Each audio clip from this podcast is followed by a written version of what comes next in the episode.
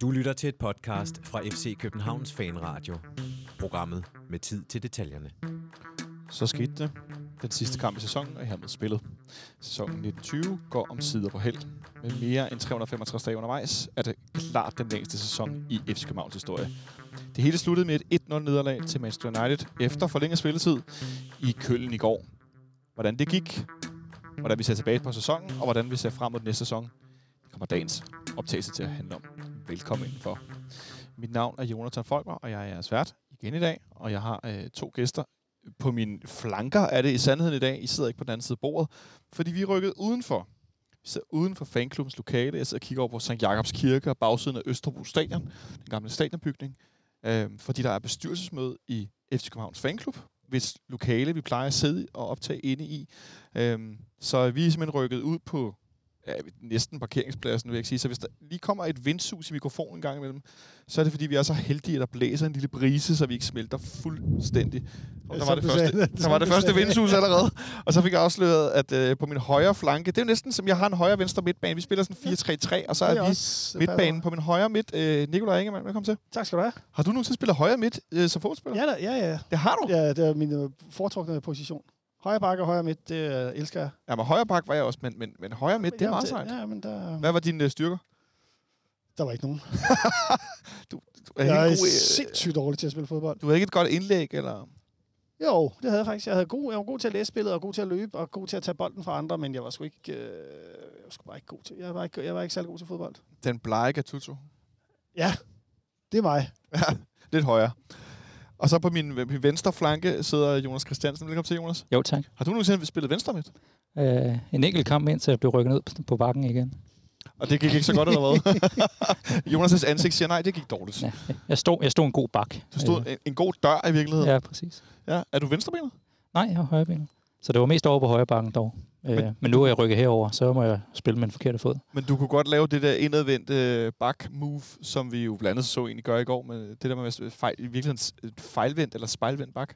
Ja, præcis. Altså, så jeg laver ikke bænksen, der bare løber lige ud. Jeg løber mere ind i banen, og så taber bolden der. Og gør det endnu farligere, fordi så er de tættere på mål.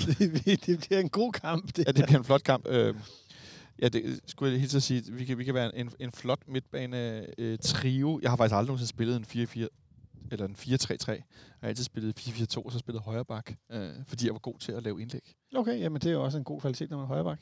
Ja, så når man er lidt hypermobil og ledløs, så det med at få foden rundt om bolden i sådan et sving, det gik meget godt. Nå, vi må se, om jeg kan. Jeg skal sidde med sådan nogle, øh, hvad hedder sådan noget, sådan nogle vind, det skal være lidt vindøjet. Falkeblik? Falkeblik. Vindøjet eller falkeblik, det var dagens øh, lille synsjoke fordi I sidder så langt ude på min højre side. Men vi sidder her i læ, øh, så vi øh, ikke lyder alt for blæste, øh, eller hvad det nu hedder.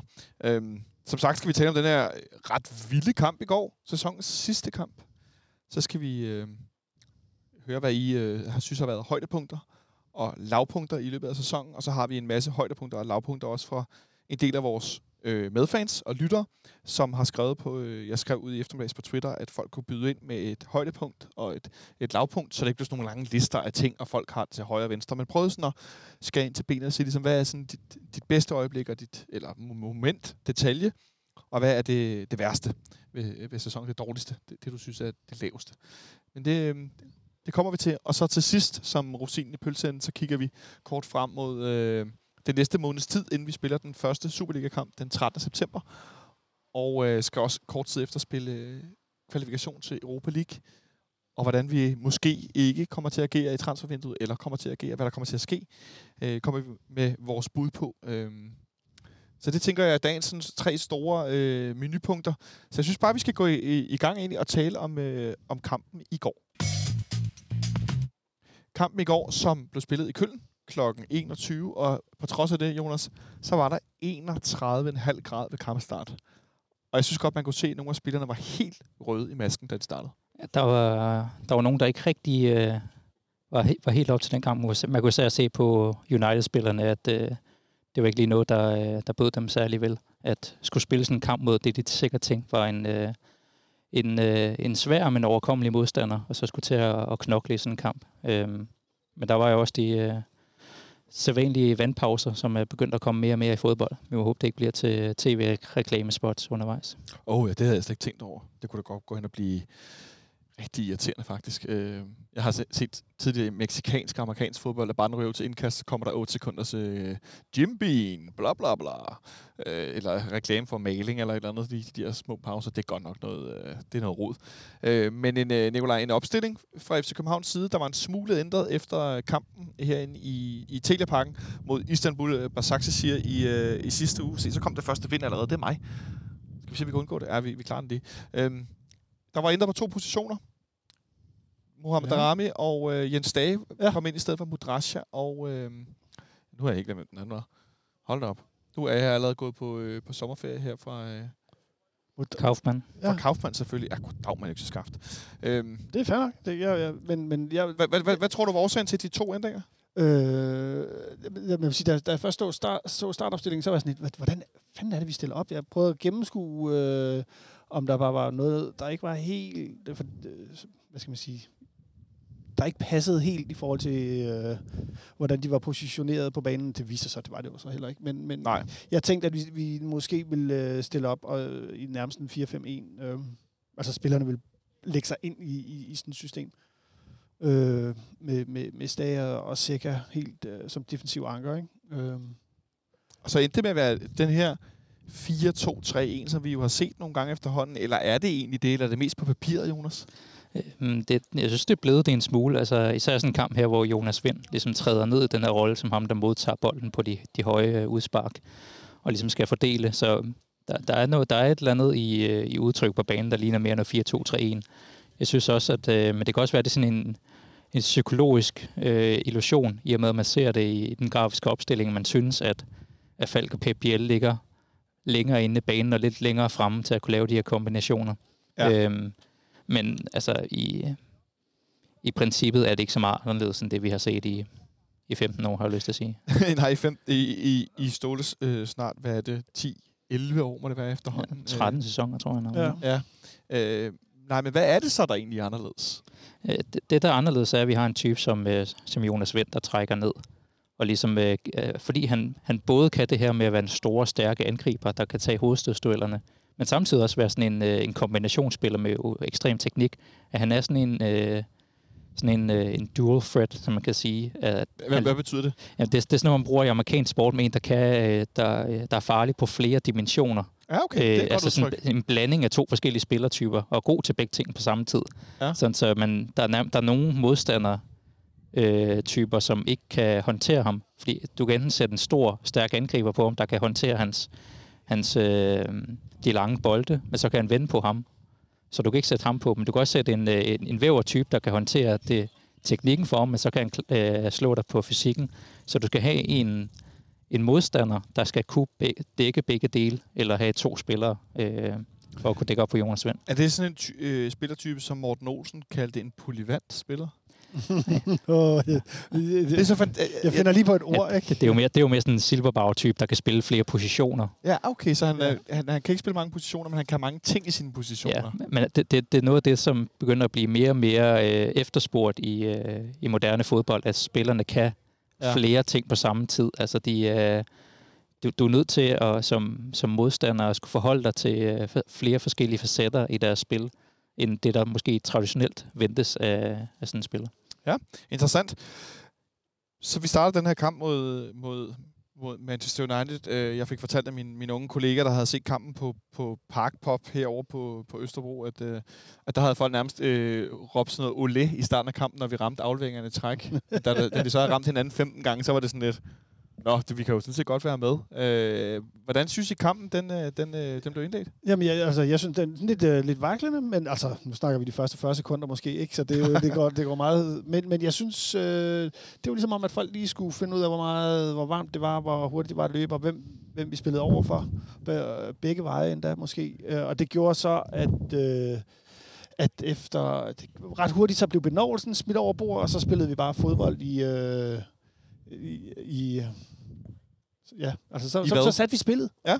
Eller ikke, vi styrede jo ikke spillet, men det var bare, så var, så var vi i gang med at spille fodbold, og, og United gik jo ikke sådan specielt meget til bolden, øh, og, så vi, jeg synes, vi spillede, vi spillede godt med. Det var jo ikke sådan direkte angrebsfodbold. Øh, men, men øh, vi kommer over kanterne, og specielt, øh, jeg synes, Bøjlesen sjovt nok gjorde det rigtig godt i begyndelsen af kampen. Øh, jeg var, jeg var sådan, efter de første fem minutter var jeg sgu lidt overrasket over, hvor godt vi kunne have fat i bolden på. Nogle af spillerne havde det. Så jeg synes, Jens Stage havde det svært med lige i starten, øh, og voksede virkelig ind i den, den kamp. Jeg tror måske, det er hans bedste internationale kamp, han har spillet indtil videre. Øh, Modarami kom i, i ja, han, han faldt ret hurtigt ud af kampen, synes jeg. Men, øh, men sådan overordnet set, så, så var jeg meget tilfreds, og meget overrasket over, at United var så... De virkede sådan lidt energiforladte. De virkede lidt energiforladte, Jonas. Men, du var inde ja. på det her med varmen. Men, men altså, tror du måske, de undervurderer sådan lidt små? Mm, jeg tror ikke, de undervurderes, men jeg tror, de, sådan, de tænker, det er endnu en dag på kontoret. Altså, de, jeg tror, de er ret selvsikre i, at det nok skal gå, men der er ikke rigtig nogen, der sådan... Altså, man kan godt mærke, at koncentrationen fra deres side er, sådan, er på lidt lavere niveau. Vi bruger de første fem minutter på sådan lige få fat i bolden, og så spille tilbage til Kalle. Altså lige sådan få lidt ro på. Men det er ligesom om, at øh, så går der det her første kvarters tid, hvor at man, ligesom, man klarer den der milepæl, vi ikke vi er ikke bagud endnu, eller vi ikke blev kørt over på nogen måde, og så begynder der at komme mere ro på, og vi får den første chance der øh, med bold ind mod øh, Darami. Sådan, man, man kan se, at vi, vi begynder godt at kunne, øh, kunne spille med i, i, i det tempo i hvert fald, så der begynder at komme mere tryghed i det. Ja, fordi vi, vi kombinerer jo i flere situationer, som Nikolaj også er lidt inde på, ret godt på Uniteds banehængdel. Spiller os igennem deres kæder, spiller os rundt om nogle gange for vendt spillet fra venstre til højre, specielt hvor der er rigtig meget plads til Varela og Pep Biel. De får ikke helt kommet igennem øh, på nær den ene gang, hvor Pep Biel gør det uventet og går til baglinjen med højrebenet. Det er han jo ikke øh, for vane at gøre. Øh, men øh, altså, vi mangler lige det sidste, men, men, men det ser sådan... Altså, det ser næsten lidt let ud indimellem. Ah, ah det, det synes jeg nu ikke, det gør. Måske var det, fordi jeg var overrasket over, at vi overhovedet kom igennem. Ja, ja, ja, ja, men jeg synes ikke, det ser let ud. Øhm, men, men, men jeg synes, at, at det virkede som om, at man kunne se, at, at United ville gå øh, efter at fange os i vores mellemrum, og så løbe mod mål. Og vores kæder stod bare sindssygt godt, når vi forsvarede, så der var bare ikke særlig meget plads, men vi så nogle gange, at så lige pludselig så, så kom der en bold ned igennem, som jo ligger, altså det var det der med, den ligger bare så sindssygt præcis, deres afleveringer. Det var bare som sukker på sukker, ikke? Um, sukker på sukker? Ja, det er sukker. Okay, det forstod jeg ikke. Det gør jeg heller. Jeg troede, du ville sige sukker på jord- jordbær. Ja, men det, jamen, det, det, det, det, det synes jeg ikke er så lækkert. Øh, men, men, øh, men netop derfor, fordi vi står så godt på banen, at så lukker vi lidt ned for deres muligheder, og så deres spil bliver sådan lidt indimensionelt, selvom de også sidder på bolden og angriber fint, men, men de kommer jo ikke rigtig til noget farligt farligt i de første 20-30 minutter, vil jeg sige. Nej, og inden vi når så langt, så, øh, så får vi lige besøg af, af Vindheksen. Ja, Vindheksen. Så Jonas, så, øh, så sker der det, at får en bold ned i venstre hjørne, og Nikolaj Bøjlesen skal lægge den, øh, sådan give den et ordentligt dask ind over sådan et, egentlig sådan et, et indlæg, der tit ender med at være for hårdt. Og han får sparket den direkte op i ansigtet på Uniteds højre bak, øh, som nærmest går i gulvet. øh, og så ser man, at han ligger på jorden, og så kan vi høre øh, Peter Pil øh, tale om, og Lars Jacobsen, og Bøjlesen ser ud som, han er skadet. Ja. Og ganske rigtigt, efterfølgende ser vi ham ligge på banen, og han har så fået, hvad vi i dag kan læse os til, er en fiber i baglåret, en forstrækning, så han er ude i 3-6 uger. Det er altså lidt op og bak for den kære mand. Ja, det, det er sgu synd for ham. Øh, øh det, det, det, det bliver sgu ked af. Fordi. Også fordi han lige kommer tilbage. Han, jeg synes, han gjorde en kæmpe stor forskel i øh, Istanbul-kampen. Øhm, og jeg, jeg kan virkelig godt lide den måde, han spiller på. Jeg, jeg synes også, den første halvdel af, eller den første periode, han var, hvor han var med, at han, giver altså den højre side, eller venstre side, noget, noget, noget andet. Ja. Også fordi han trækker ind i banen. Præcis, men hvad, hvad er det, han til, tilføjer, som Pierre Bengtsson ikke tilføjer? Det er både, altså det er både defensivt og offensivt. For først så er han, altså han giver noget tryghed rent defensivt, øh, også i relation med, med Bjelland og, og Seca derude, i forhold til, at han kan, han kan tage det der stille og rolige træk og ture spille den rolige bold i en, i en relativt presset situation, hvor at, at Bengtsson mere... Øh, at Bengtsson øh, simpelthen øh, hø, høvler den opad. Men han, kan, han gør simpelthen det helt simple er, at han kan trække over til sit højre ben også, og trække ind i banen. Det vil sige igen, han kan gå begge sider omkring den modstander, der prøver at, at presse ham. Og han, han er bedre til ligesom at indgå de der små kombinationsspil. Ja. Og det giver bare den her, igen, en dimension af, at vi kan angribe både over højre og over venstre side. Altså modstanderen kan ikke lukke øhm, kan ikke lukke spillet ned i den ene side, og så koncentrere sig om den anden. Nej, og det, det er jo en dimension, som vi uden tvivl har manglet det meste af sæsonen, og det har jo, har jo næsten været mest tydeligt i de første 60-65 minutter, han spillede mod Istanbul i sidste uge, og så de her første kvarter i går, at øh, Per Bengtsson er god til nogle ting, men lige så snart Bøjlesen er med, så ser vores spil bare altså, grund, grundlæggende helt anderledes ud. Ja, det gør det. Og det, det gør det egentlig også, for, for eksempel uh, Oviedo kommer ind rent offensivt, for han kan også gøre det her med, at han kan gå begge veje, men han har, han har så bare ikke det defensive uh, ro til ligesom at kunne give den tryghed.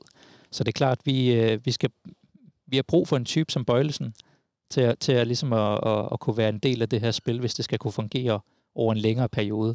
Altså, vi kan ikke, vi kan ikke gå ind i en ny sæson, hvor det igen skal være Bengtsson, der er vores primære vensterbak. Så må man finde en anden løsning. Øh, om det skal være, at man simpelthen satser på bøjelsen, eller man tror, at man kan finde en, en bedre, øh, bedre erstatning derude. Det, det lyder som noget, vi skal vende, øh, når vi når til øh, snakken senere om transfervindue og sådan noget. Øh. Ja, for lige at lukke den, den her umiddelbare ned med bøjelsen og hans skade, så, så siger Ståle efter kampen, øh, måske skulle vi ikke have smidt ham ind i en kamp nummer to, fordi han har været væk så længe. Men det er svært at sige til en spiller efter en præstation mod Istanbul, at du skal stå over i dag, for jeg tror, du kan blive skadet. Men der, er, og der bliver sådan, det bliver sgu sådan lidt irriteret over, fordi det, Ståle, det er dig, der er chefen, det er dig, der... Det, det kan godt være, det er svært at sige det, men så skal du sige det, hvis du er i tvivl om, hvorvidt det er en god idé. Altså, du kan jo ikke... Altså, det, jeg, jeg sådan et... Så må du sige, det er vigtigt, at du, øh, ikke, du ikke bliver skadet nu. Altså, det, det, men, det, det, men kan man ikke altid blive skadet? Jo, selvfølgelig, man kan jo altid blive skadet, vi kan også, øh, men, men, men, men med Bøjelsens øh, skadeshistorik men det, hele hans opstart, øh, og bare det, det tyder på, at han der måske allerede på forhånd har været har overvejet situationen, det gør måske, det, det, at det ikke var hans klogeste disposition at lade ham spille. Nu sidder jeg vest med papiret for lige at få... Ja, jo, øh, og så, uh, jeg stikker den i dybden over til venstre. Ja. Nej, jeg, jeg tænker på den her rapport, de, de jo fik i, øh, bestilt og stukket i hænderne for et par uger siden, med hvor, ja. hvorfor får vi så mange skader? Og der var en af konklusionerne, at nogle gange så har man taget de her kalkulerede risici øh, med spillerne, hvor man godt har vidst, der er en risiko for, at de får en skade, men vi sætter en kamp alligevel, fordi kampen er for vigtig. Og, og sådan er det at spille i FC København. Der er alle kampe vigtige. Man skal vinde det hele i, øh, i Superligaen, og man skal også præstere i Europa, så man har ikke de der sådan, mellemkampe, hvor man lige kan bytte ud. Øhm, men der kan man måske overveje i bagklogskabens uendelig klare lys, er det her en kamp, hvor man skal satse næste sæsons opstart på, på at, at spille øh, Nikolaj Bøjelsen, eller er det okay med en, en bænk, som, sådan, som trods alt øh, står, står den defensive ret godt? Jamen altså også fordi, at der, der, der kunne godt, altså man kunne godt have bragt Bøjelsen i spil senere i den kamp. Jeg, jeg, jeg synes, at man har lavet en kalkuleret risiko, og det var dumt. Hvad så, hvis han var kommet ind og blevet skadet? Oh, jamen, altså. Jeg, siger, jeg ved godt, det er vist hvis, men nu, nu, men, nu nævner du selv, at man kunne have skiftet dem ind. Jamen, så, så kunne man have fået en fiber der jo. Ja, men det kunne jo godt have været, at han havde fået en fiber der, men det kan man jo ikke. Men, men, men når man har været i tvivl fra starten af... Jeg tænker så... bare, når man har været skrevet så lang tid, så ved vi næsten partout, at der kommer følgeskader. Og det gør der ikke. Spørg Victor Fischer. Spørg Victor Fischer. Se, Jonas Vind også kommer tilbage. Ja, ja. Stort set klar bliver skadet. Ja, ja. Fordi når du har lavet en genoptræning, der er så lang, så får du altid følgeskader. Jeg tænker, det her det er hans følgeskade. Det er brandhammerne ærgerligt. Men, og hvad var det? Jonas Vind fik også en fiber, ikke? Øh, nej, jeg tror... Nej, fik han ikke lavet en efteroperation, der er et lille bitte indgreb? Tror jeg. Han fik lavet noget, hvor han fik fjernet noget... Jeg, jeg tror, de gjorde noget i hans knæ, faktisk. Ja, hvis fejl. Øh, men det, min, min point er mere bare, at, at ofte så, når du har haft sådan en skade, jamen, som er så lang, så kommer der et eller andet, så kommer der reaktion i kroppen, og så, så får du en lille skade efterfølgende, fordi du begynder at bruge dine muskler meget igen. Øh, så jeg kan ikke lade være med at tænke, at jeg næsten tror, at han havde fået fiberskader, når han blev skiftet ind, når han startede ind. Ja. At det havde næsten været som om hans krop havde nok reageret alligevel. Nå, men ikke desto mindre, så går han ud. Pierre Bengtsson kommer ind. Øh, synes du, Jonas, synes du, det ændrer vores øh, kampbillede i første halvleg? En, en lille smule. Altså, det er jo altid, man kan altid gætte på, hvad vil der være, vil være bedre med Bøjlesen, men jeg synes egentlig, Bengtsson gør det okay i går. Øhm, han, han tager noget risiko og så videre. Han, han øh, spiller, stemmer egentlig ind på en i øvrigt god præstation af hele holdet. Øhm, så øhm, ja, det, jeg synes ikke, lige præcis i går, så synes jeg ikke, det, det, det gør så meget. Det, det, det er først til sidst i kampen, hvor jeg synes, han er lidt for defensiv, men, øh, men ellers okay. Fordi så går der kvarter efterfølgende, hvor vi er ret godt med i spillet den første halve time i kampen, og det, jeg vil ikke sige, det bølger frem og tilbage, men det er meget lige, meget, meget jævn øh, kamp. men så er det som om, at efter drikkepausen, der får United, Det er rigtigt. Ja, det er de får er lige justeret lidt på nogle ting taktisk. Og så skal jeg ellers love for, at resten af første halvleg, den bruger vi på at forsvare. Ja, Vi er gode til at forsvare. Altså, jeg, jeg fik sådan en god flashback til vores, altså nærmest mod At- At- Atlanta øh, for et par år tilbage. Ikke? Øhm, jeg, vi, jeg synes, vi forsvarer, så- forsvarer sindssygt godt. Øh, og hvilket jo hvilket peger rigtig, rigtig godt frem til den nye sæson, at vi øh, har fået banket et forsvar sammen igen. Øh, og nogle kæder sammen igen, som kan stå imod et angreb øh, på det niveau. Altså, skal vi ikke, hvis du kan ikke glemme, hvem er det, vi spiller mod. Altså, det er jo, det er jo, det er jo lidt... Øh, Vi kan godt begynde at liste dem, bare lige for at nævne det. Marcus Rashford, Ja, altså, Anthony Martial, Mason Greenwood. Øh, hvem skal vi have mere med? Øh, Bruno Fernandes, ikke at glemme. Pogba. Paul Pogba. Pogba. det er sådan 4-5 spillere, som jo er fra... Nu ved jeg godt, at United har været nede i en, bølgedal i nogle år øh, resultatmæssigt, øh, men jo i det her kalenderår har blomstret, og udover en tabt FA Cup semifinal, så har de, så vidt jeg har slået mig op til, ikke tabt en kamp siden januar måned i Premier League. Øh, det i sig selv er jo øh, voldsomt. Ja, og det, det, er jo, øh, det er jo her, hvor det her ståle-koncept virkelig øh, har, sin, har sin gyldne tider, fordi altså, det har bare bevist igen og igen og igen mod så mange af verdens bedste hold, at når modstanderen spiller det her powerplay, hvor det ser virkelig hektisk ud, og der er lidt, man rammer den lige lidt med, med hælen, og den går, den, den, der er lidt tilfældighed og så videre. Men i virkeligheden, så kan de blive ved med at spille rundt og spille rundt og spille rundt, og de scorer ikke modstanderen, når de står i det her powerplay, fordi at vi er så trænet i det her zoneforsvar, hvor hvis der er en mand, der misser, så kommer den næste med det samme. Og misser den mand, så kommer den tredje med det samme. Og til sidst så er det Nelson, der kommer en afgørende takling. Du skal, du skal drible fire mand for at komme igennem. Og det er lige meget, hvor bolden er, altså det er lige meget, hvor spilleren er hen, og hvad modstanderen hedder. Vi skal bare fokusere på sine zoner, hvor bolden er henne, så ved vi, hvad man skal gøre. Det, der er gift for forsvaret, det er, hvis man, de laver sådan nogle, øh, sådan nogle piercende direkte afleveringer. Øhm, Ned mellem. ja, direkte op på nogle spillere, eller lige ned mellem kæderne, der, der er det ikke så godt. Det er sådan rent symbolsk, kan man nærmest se det på, som om, at vi kan stå imod Barcelona, når det er aller, bedst i 2011 under Pep Guardiola med powerplay og tiki-taka. Men møder vi Real Madrid et par år, år senere med sådan noget direkte kontrafodbold, så bliver vi kørt over. Altså det, det er sådan bare for at stille det op på den helt store skala. Altså sådan noget powerplay, tiki-taka versus direkte spil. Og det er egentlig også det, som de ender med at score på. Det er sådan noget lynhurtigt direkte spil. Inden øh, de får scoret langt, langt hen i kampen, Nikolaj, så får de jo faktisk annulleret et mål i, i første halvleg, som jeg tænkte, nå ja, okay, det er så meget godt lavet. Ja, indtil, Øh, indtil vi så så, at der var offside. Indtil vi så så, at der var offside. Jeg sad sammen med to, der straks kaldte den. Øh, jeg selv var noget mere i, øh, noget mere i tvivl. Men øh, et meget godt billede på, det der, Jonas siger med en hurtig bold med, ned mellem bakken og midterforsvaren. Og så Mason Greenwood, som tager to-tre berøringer, og så smadrer han bare ned på dankeren. Fuldstændig. Altså helt sindssygt i virkeligheden lavet. Ja, men, ja, ja, men det var jo ikke fordi, at uh, United var dårlige i går, jo. Det, øh, men, uh, men altså, der, nu var der offside, det var derfor, der var mål. Må lige sige, altså, de, spil, de scorede jo ikke mod os i åbent spil, og de scorede heller ikke mod os i 90 minutter. Altså, skal vi lige... Bare lige for lige at understrege det.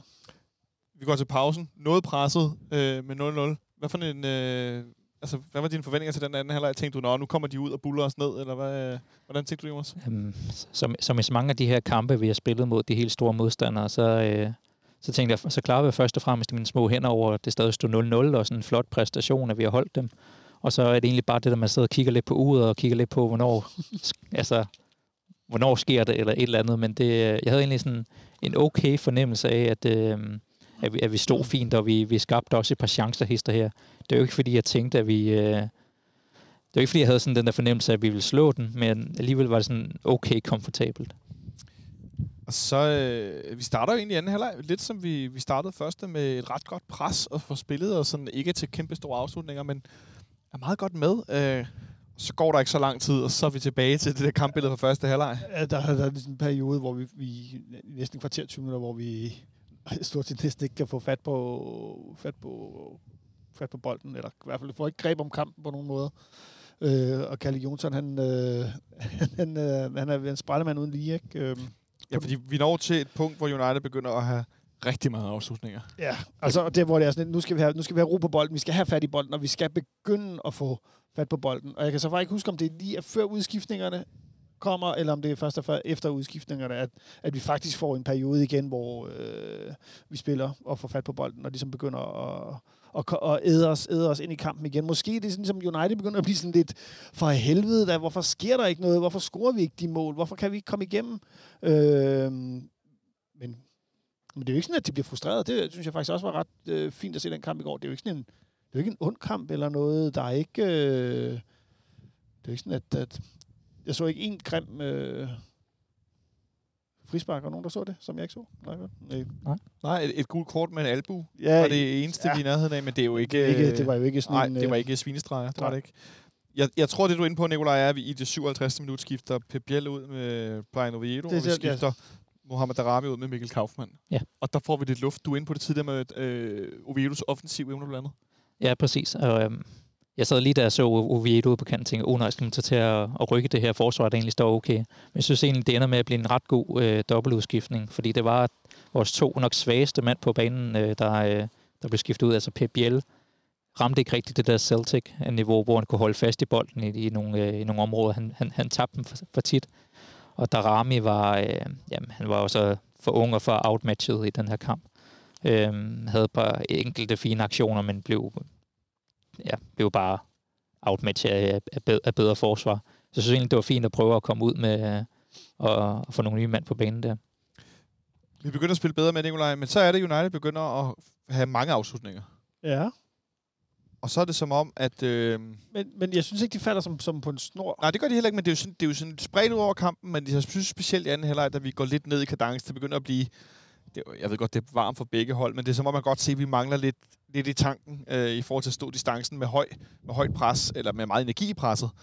Øh, og så kommer de til nogle, nogle flere afslutninger, men så er det jo sådan, at vi har for vane i FC København at erhverve os målmænd, som ligesom øh, resten af Svenske holdet, målmænd. svenske målmænd specielt, men, men som resten af holdet, når vi spiller de europæiske kampe, at så bokser vi egentlig over vægtklasse.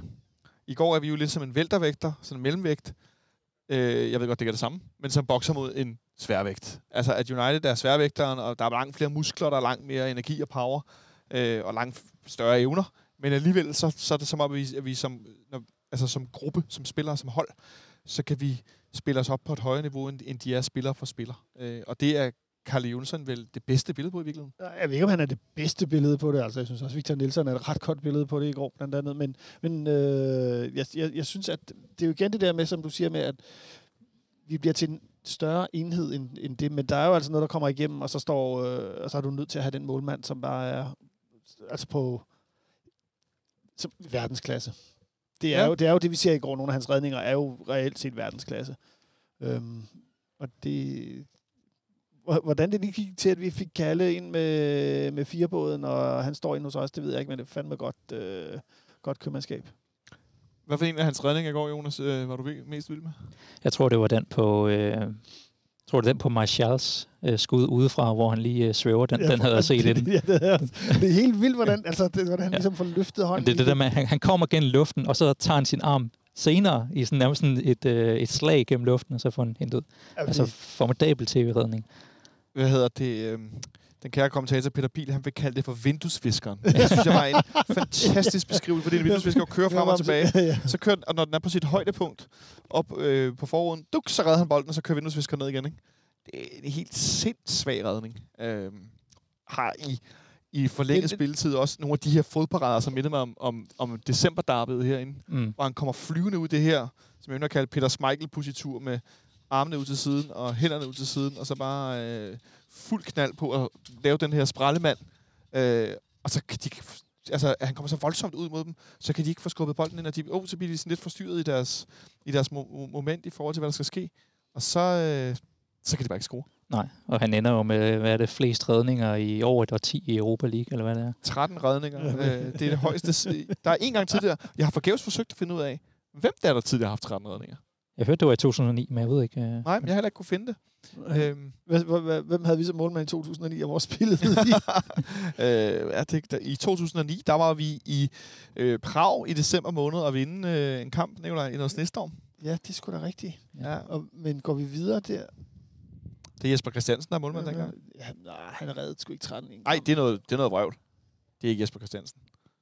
Ikke i Nej, det er 2009. Villand. Ja, det er Villand. Det kunne godt have været Villand, der, der kunne 13. det Øh. Men ikke desto mindre, så øh, en, altså, og, og til mange af jer lytter, I har formodentlig set på Facebook og på Twitter og forskellige nyhedssider, hvordan at, at øh, roserne fra, øh, fra det store øh, udland, og ikke bare Europa, men også fra andre steder, er strømmet ind over øh, Kalle Jonsson. ja, som, øh, ikke bare fra her hvem som helst, jo heller. Nej, men fra Gary Lineker blandt andet. Og, ja, David De Gea og sådan noget. Øh, ja, der er nogen, der, ja, David De Rea, som, som også klappede Rasmus Falk. Ja, Ja. ja. Øh, men, men i hvert fald en helt også vild, Cesc? vild, vild præstation ja, øh, på det rigtige tidspunkt. ja.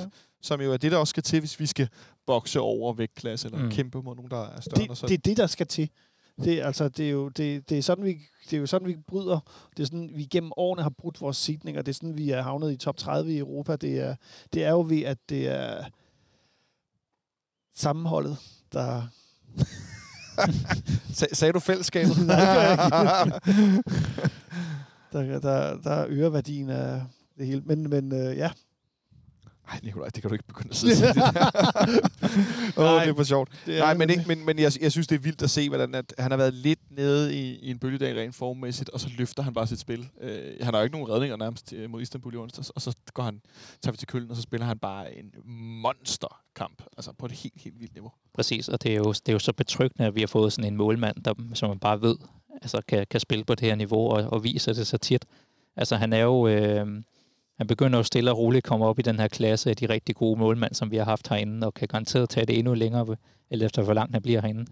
Han, hans, hans eneste udfordring er hans spil med fødderne, som måske er det eneste, man kan, man kan kritisere ham for, men ellers så, øh, så har han hele pakken. Det synes jeg faktisk ofte, vi har set ved vores bedste målmænd. Øh, Robin Olsen, Johan Wieland, Kalle Jonsson nu.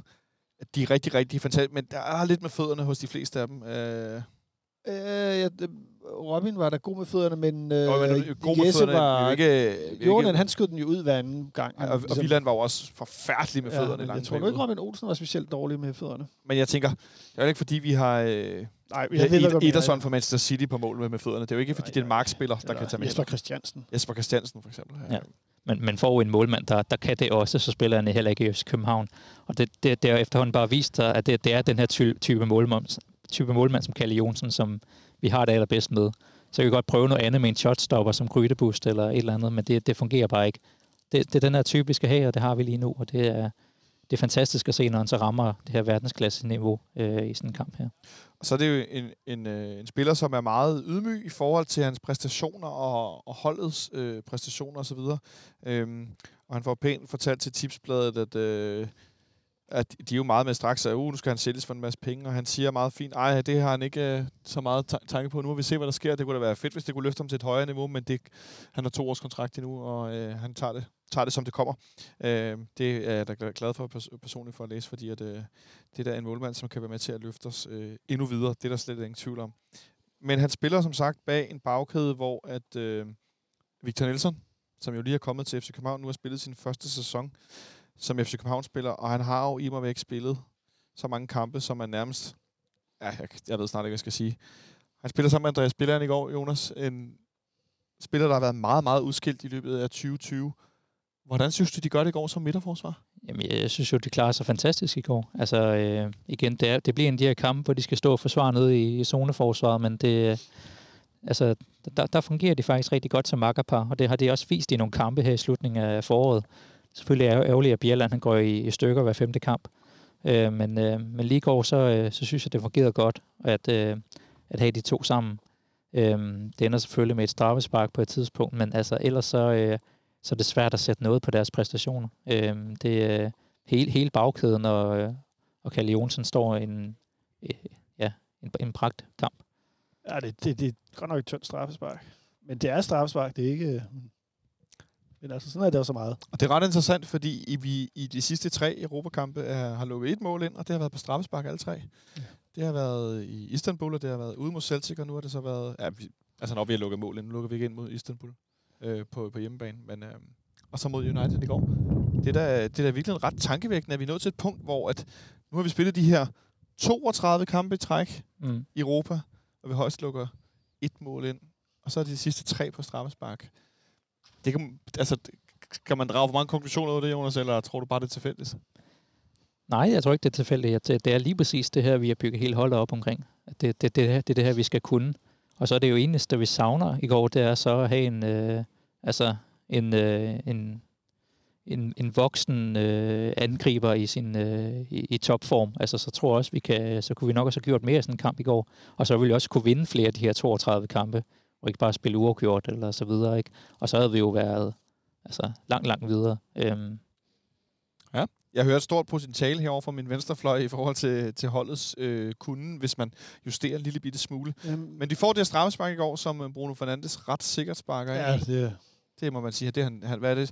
26 ud af 28, tror jeg, karrieren, han har sparket ind. han, Det er han, han ligger på niveau med vind, når det kommer til straffespark. Ikke? Så, Ah, det, det er godt nok vildt, Ja. ja. så mange straffespark. Han lavede jo ikke sit rejehop i går, da han sparkede, men det var nok, fordi han øh, skulle være sikker på, at Carl Jonsson ikke havde luret ham.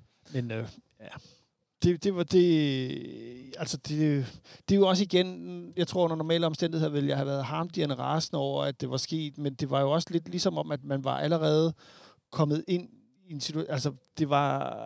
Vi havde allerede præsteret over evne på det tidspunkt. Vi havde, det var jo ikke sådan heller, at United havde været heldige med, at, med at, de, at vi ikke var kommet foran. Øh, vi, havde jo, vi havde sgu ikke så meget. Vi havde måske... Øh, så, så, så hvad skal jeg ikke sige benåelsen, men altså det der over, at vi var kommet så langt ind i en kamp, og det stadigvæk stod 0-0, det synes jeg, det næsten lige der var det næsten sådan mission accomplished, ikke? fordi vi havde fandme gjort noget. Vi vi havde- vi havde udrettet noget allerede, ikke? Øhm, og de så får det der straffespark, efter de har haft to-tre skud på træværket, øh, og så Kalle Jons har 13 redninger, ikke? Vi var lidt Ja. inde på det. Kalle står en fantastisk kamp. Midterforsvaret spiller rigtig godt. Og så er der ham, vores øh, fynske vivlven, Jonas. Hvad skal man snart øh, sige om Rasmus Falk? Why you run so funny? okay, det gjorde Nikolaj. Ham, Rasmus Falk Krammer er jo øh, ja, et par af hans bedste kampe i karrieren inden for øh, en uges tid, eller hvad bliver det, fem dage. Ja. Øhm, og viser jo, øh, og jeg ved ikke, om det er den her nye rolle, hvor han øh, kommer lidt ud på kanten igen, med sådan lidt i sådan et, et mellemrum, hvor han, øh, han får noget selvtillid i, at han kan vende rundt øh, mod de bedste spillere i verden. Og det er som om, han har sådan nærmest en agerighed, sådan en, øh, det sidste kamp i sæsonen nærmest. Så nu giver han bare alt, hvad han overhovedet kan. Altså, han er, han er, i det defensive er han i virkelighed øh, løbet tør for batteri allerede efter 70-80 minutter. Men han bliver bare ved hver gang i de offensive rates på ryggen, og det ender jo med, at, at Manchester United er nødt til sådan ligesom at, at bakke af på ham. De bliver simpelthen bange for ham, og, og bænk, øh, Manchester Uniteds bænk med Michael Carrick står og skriger, at øh, pas nu på ham her. Number 33, number 33. Præcis. Fordi han laver nogle af de her vendinger. Det starter med den her øh, sådan, altså midt ind i anden halvleg, hvor lige laver den der sådan fuldstændig sindssyge vending på, på Fred midt på banen. Ja, det, og så, var, det var helt vildt jo. ja, jeg forstår ikke, hvordan han får den med, og man ser den nærmest kun én gang i, øh, i replay. Men det er fordi, det er sådan en sindssyg periode af kampen, hvor de også har et par skud på, på indersiden af stolpen, og vi har lidt den anden vej. Men altså, ja, han har de her rates, øh, og, og kan, kan vende rundt på spillerne, og så er det, det er jo bare sjovt at se en spiller som ham øh, ramme sit topniveau. Så det kunne være sjovt at se, om han kunne tage det videre ind i næste sæson og have sådan en, en kanonsæson, inden han bliver skudt af næste sommer. Ja, lad os se, om Ja. øh, den ham kommer vi lige til at vende i, i slutningen af programmet. Det er der ingen tvivl om. Og så Nikolaj, så kopierer han jo en fuldstændig legendarisk scene fra en Champions League-kamp mellem også Man- Manchester United og Real Madrid, øh, hvor argentinske Fernando Redondo på baglinjen øh. øh, sender Henning Berg, ud efter, Henning Berg ud efter alle pølser i verden, og han er formodentlig stadig ude og købe dem, øh, og dribler øh, bag om sit eget stykke hælen på baglinjen. Og så laver Rasmus Falk den her bevægelse i går, hvor han dribler både Fred og øh, venstrebakken Williams. Ja. Øhm, det, det, det er jo fuldstændig vanvittigt lavet. Men der, der, der, det er jo også ligesom om, at, at, at altså, faldt spil i går, det, han hoppede bare op, tog sit spil op på en anden hylde, og følte sig helt vildt komfortabel ved at spille på den måde. Og, så, og, og det er jo... Det, over, det er bare, jeg synes bare, det var ret unikt, fordi han hvilede i sig selv, og han gjorde bare de der ting, som det er jo de mest naturlige i verden. Øh, selvfølgelig laver han en redondo. Det er selvfølgelig, hvorfor skulle jeg ikke gøre det? Det, det, det. Øh, og, og, og ligesom han laver mod, i, øh, mod Istanbul, han laver den der und, fuldstændig crazy tunnelfinde rundt om bag, altså Rundt om skærpet. øh, rundt om, altså, rundt om skærtel af alle, ikke? Altså, som jo ved Gud heller ikke er, er nogen af vor har, men altså, det, det, det, de, jeg synes, det, det er ret vildt at se det, det der, når alting klikker, og det, gør, det virker som om, det gør det for Rasmus Falk i øjeblikket. Om det så er skidt eller godt, at han får en pause nu, Og så, men, så han ligesom kan... Men, men måske det bare lige skal sætte sig lidt i ham, og så er han klar til at tage den næste omgang. Vi er lidt i en situation, Jonas, med, med Rasmus Falk. Han laver det her, øh, han laver den der dribling. Øh, og så øh, spiller den på tværs. Jonas Vind stopper bolden. Skal egentlig Han skal måske afslutte. Han skal Spiller den til Brian Oviedo, der tæsker til den, og så bliver den pareret. Ja. Og det er vores bedste chance i kampen. Jeg har, jeg har set den 4-5 gange i dag, og det ser ud som om, at Vinds afslutning er, er blokeret. Ja, det, det, jeg, var også, jeg var helt overbevist om i går, at han bare skulle have sparket den dag ind. Men det er som om, at han, han alligevel bliver, bliver så meget presset i situationen, at ja, han, han lægger den over til, til venstre. Og måske er det en forkert situation, fordi Oviedo er ikke nødvendigvis i en bedre position, og der er alligevel 3-4 øh, kroppe imellem bolden og, og, og målstregen. Men ja, det er så tæt på, at det kommer efter den her fuldstændig sindssyge retningsskifte for Falk. Også som jeg synes, man næsten bør undre sig selv at se igen i, øh, altså i live speed. Altså ikke, det, ikke de her gifs, som vi ser, hvor det, man godt kan få fornemmelsen om, at han nærmest går lidt ned i tempo, og så laver bevægelsen. Han laver det i fuld fart. Fuldstændig øh, over 90 graders vending med en redondo-finte. Det ser fuldstændig sindssygt ud i, Ja, men øh, det- i, altså i, Det her skulle være video. I skulle se Jonas' ansigt, når han beskriver Ja, det. ja, Apropos det- det... tempo, fordi at det, det, det, det er så svært at lave og lykkes med, og Ja. ikke falde. Vi ser i første halvleg Carlos Sikker, der kommer igennem i venstre side i Uniteds felt, og de skal prøve at lave en dribling og nærmest øh, øh, sætter sig på røven i bolden. Ikke? Ja. Øhm, og, og det, det er så godt, så han har, han har tre-fire andre situationer inden for de der 20 minutter, hvor det, det, det, altså det føles som om, altså, hvor, hvor de nærmest sådan bliver glemt, nogle af hans, øh, hans øh, aktioner. Også den her øh, altså aflevering indenom, han, hvor han snyder to mænd med en aflevering til Varela, så, så forsøger, forsøger at, at ryge ned på et straffespark. Øh, men, ja. men altså, det, det, den bliver også klemt, men det ser også fuldstændig vanvittigt ud, den, det han laver der. Og der må man sige, der skulle øh, Varela lige have ladet sig falde. Ding! Eller også skulle han have ventet, for problemet ikke- var, at han han- faldt for tidligt. Jamen, han, nej, han springer jo. Så springer han, men Han han, er- på vej ned, Ja, han da han bliver ramt. Ja, det, der, der, der, der kunne han have trukket, truffet et straffe, ligesom øh, Darami nok også kunne have trukket, truffet et straffe. Truffet?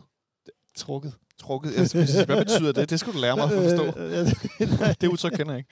Men øh, det er jo... Øh, ja, det er jo derfor, at... Øh, ja, det, er der ikke, det er der ikke noget at gøre ved. Altså, Nej. fred være med det. Er der andre spillerpræstationer, vi lige skal have nævnt? Jeg har en, vi skal have nævnt. Hvis ikke i Jonas, øh, nu sidder det Nikolaj og vinker med begge arme her ja. På højrefløjen, så får du bolden. Jeg har to. Jeg Du har to. Ja, den første. Victor Nelson. What the fuck? Ja. Det var fandme vildt. Jeg synes, han spillede et han spiller måske også sin bedste kamp. Ikke? Altså, det er jo det der med, når, når, når, vi, når, vi, når vi tager de her spillere ind og sætter dem op mod toppen af poppen, og de så præsterer på det, sådan et højt niveau, som Victor Nielsen gør. Han laver, laver han en fejl i går på et tid? Laver han, en, laver han en fejl måske? Nej, jeg kan ikke huske det vel. Og han tager imod alt. Han kaster sig ned. Han, altså, det er jo helt vanvittigt, hvor god han er. Han bliver trådt på knæet til Ja, ja, sidste for kamp han- og, og- spiller videre. Og, Og, og han, hvad der er fem minutter, hvor han spiller fodbold uden støv, med, kun med én støvle, mens han løber rundt i hånden. Ikke? Øh, Og der er ikke nogen andre spillere, der har fattet, at han ikke har nogen støvle, så kampen bliver bare fortsætter. Altså, jeg har sgu glemt Vavro. Ja. Er du på samme niveau, Jonas? Ja, altså han er jo som, altså, han står som den der altså, færdigstøbte spiller, som bare er, er så super god, og det er, man, man, man frygter nærmest, hvad der skal ske, når han får lidt ferie. Altså, det kan være, at han bare skal lave øh, crossfit hver dag eller et eller andet i pausen, for at han holder sig fedt. Og så kan vi jo øh, måske tage den anden, som jeg gætter er Jonas Vind. Nej, det var det nok ikke. Nej, det var, det var min. Nå, så, så, så, Så tager jeg ham på som, ham, Jonas. altså, som øh, altså også på det her niveau, altså kan vise sig at dominere forsvarsspillere. Altså, øh, der, der, der er en periode i første halvleg, hvor han simpelthen, øh, hvor Paul Pogba altså simpelthen dropper og går op og forsøger at vinde hovedstødstølen imod ham og bare bakker af. Og Bailly øh, forsøger selvfølgelig, men han laver bare frispark på ham. Kan vi tale lidt om, hvordan Jonas Vind dominerer Erik Bailly i store dele af kampen, og han ender med at blive udskiftet med et gult kort? Ja. Det er jo helt vildt. Ja, undskyld mig. Jeg Det ved godt, det. at Bailly ikke er normalt startet. Det er Lindelöf sammen med Maguire. Ja.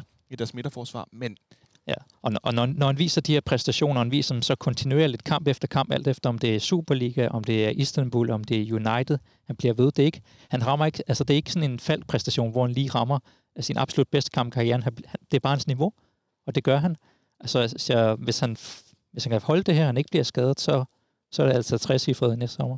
man kunne Ja. måske tænke, Nikolaj, at Jonas Vind lige nu, efter den her øh, opstart igen, efter hans lange skade, at han måske i virkeligheden har ret godt af få noget pause nu. Nu har han spillet nogle kamp trænet en del, restitution og trænet, og så spillet, spillet, spillet, og så lige pause nu. Ja, Og så kan han træne op igen. Det tror jeg er fint. Altså, pause tror jeg, at, at, at, ikke, jeg tror ikke, at deres pause er det, vi forbinder med en pause, men, øh, men, ja, men, øh, men ja, jeg tror det er godt, det lige får, øh, de har lige fået det her øh, hårde boost igen her 14 dage, og så har de, har de 10 dages pause eller sådan noget, ikke?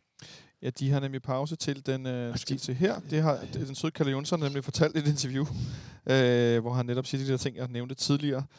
Øh, den 24. august skal Ja. ja. de være tilbage. Det er jo så 10 Og det er i dag den øh, 11. august. Så de har lige, ja. De har lige 14 dages øh, plus til løs. Så de, sta- de starter på landskampspause, øh, pause, øh, dem der skal afsted der, og så har vi så første kamp der i midten af september. Ja, det, det, er jo, det er jo lige om lidt. Ja, Øh, ja. Øh, Ja, jeg, jeg, jeg, jeg, jeg, vide, hvordan opstart, øh, vores træningsopstart ser ud. Vi bliver, jeg gætter på, at vi bare bliver op, foregår herhjemme. En del af Superliga-klubberne er jo allerede begyndt at, at, at træne nu. Fordi de, jeg tænker, at de skal træne meget, meget langsomt op i gear, Ja. for ikke at overbelaste. Vi har jo AGF og Midtjylland skal jo spille om nærmest 14 dage. det Øh, er første kvalifikationskamp. Så altså, deres pause bliver også kortere, så jeg tror ikke, vi har en, en ulempe i forhold til dem.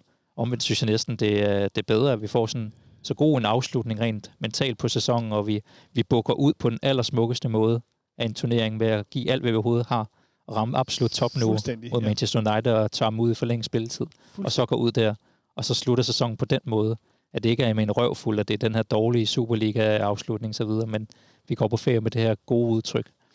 Jeg prøvede i, i torsdags efter kampen mod Istanbul at tale lidt med, med Samuel og Henrik Monson om, at hvor stor en præstation de synes, det var, vores, vores 3-0-sejr herinde i parken. De købte ikke helt, fordi der ikke var nogen tilskuere, og det ene og det andet. De var sådan lidt... Ah. Hvad så med i går, Nikolaj? det stor en samme. præstation er det historisk? Det, det er en stor præstation, men jeg, jeg, jeg, bliver også nødt til at være på den, på den samme klinge med det der med, at det, det, det er sgu sådan lidt bizart turnering, vi spiller øh, uden tilskuere, og det bliver bare ikke det samme. Det, det, det gør det ikke. Øh, jeg, jeg, jeg, I hvert fald som tilskuer. Det kan godt være, at man som spiller synes, at det er bare, jeg går ind, og så gør det ingen forskel. Men når jeg ser på det, så jeg kan bare ikke, jeg kan bare ikke få det samme få den samme fornemmelse i kroppen. Øh, Klart, det er ikke det samme. det er ikke. så, så, så, altså, det er, jo, det er jo en kæmpe, kæmpe, kæmpe stor præstation. Det er det længste, vi er kommet i, i, øh, i klubbens historie. Og altså... Men det, det, det virker også sådan, det, det virker bare sådan lidt bizart, det hele. Det er det jo også med alt det her corona. Ja, men det er jo også præcis det. Det er jo, det er jo ligesom det, jeg vil ind på. Ikke? At, men, men, men nøgternt set, så er det, det er jo en af de største præstationer i klubbens historie. Ståle for sidestillet det, hvis jeg ikke tager meget fejl, med, eller ikke sidestillet, men for listet det sammen med Barcelona hjemme og øh, de her, altså United-sejren i 06 og så videre, og siger, at det er, det er måske vores bedste præstation i Europa nogensinde. Øh, kvæg af, at holdet er så, så ungt. Jamen, det tror, spillere jeg, jeg, jeg, tror, han har ret. Altså, han, han har jo ret. Det, det, det, det er jo kun, hvad skal man sige, fanopfattelsen af det er, er bare lidt underlig.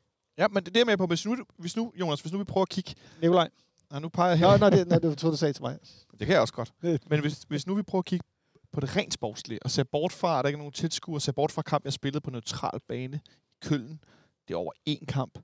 Rent sportsligt. Altså, Victor Nielsen, 20 år.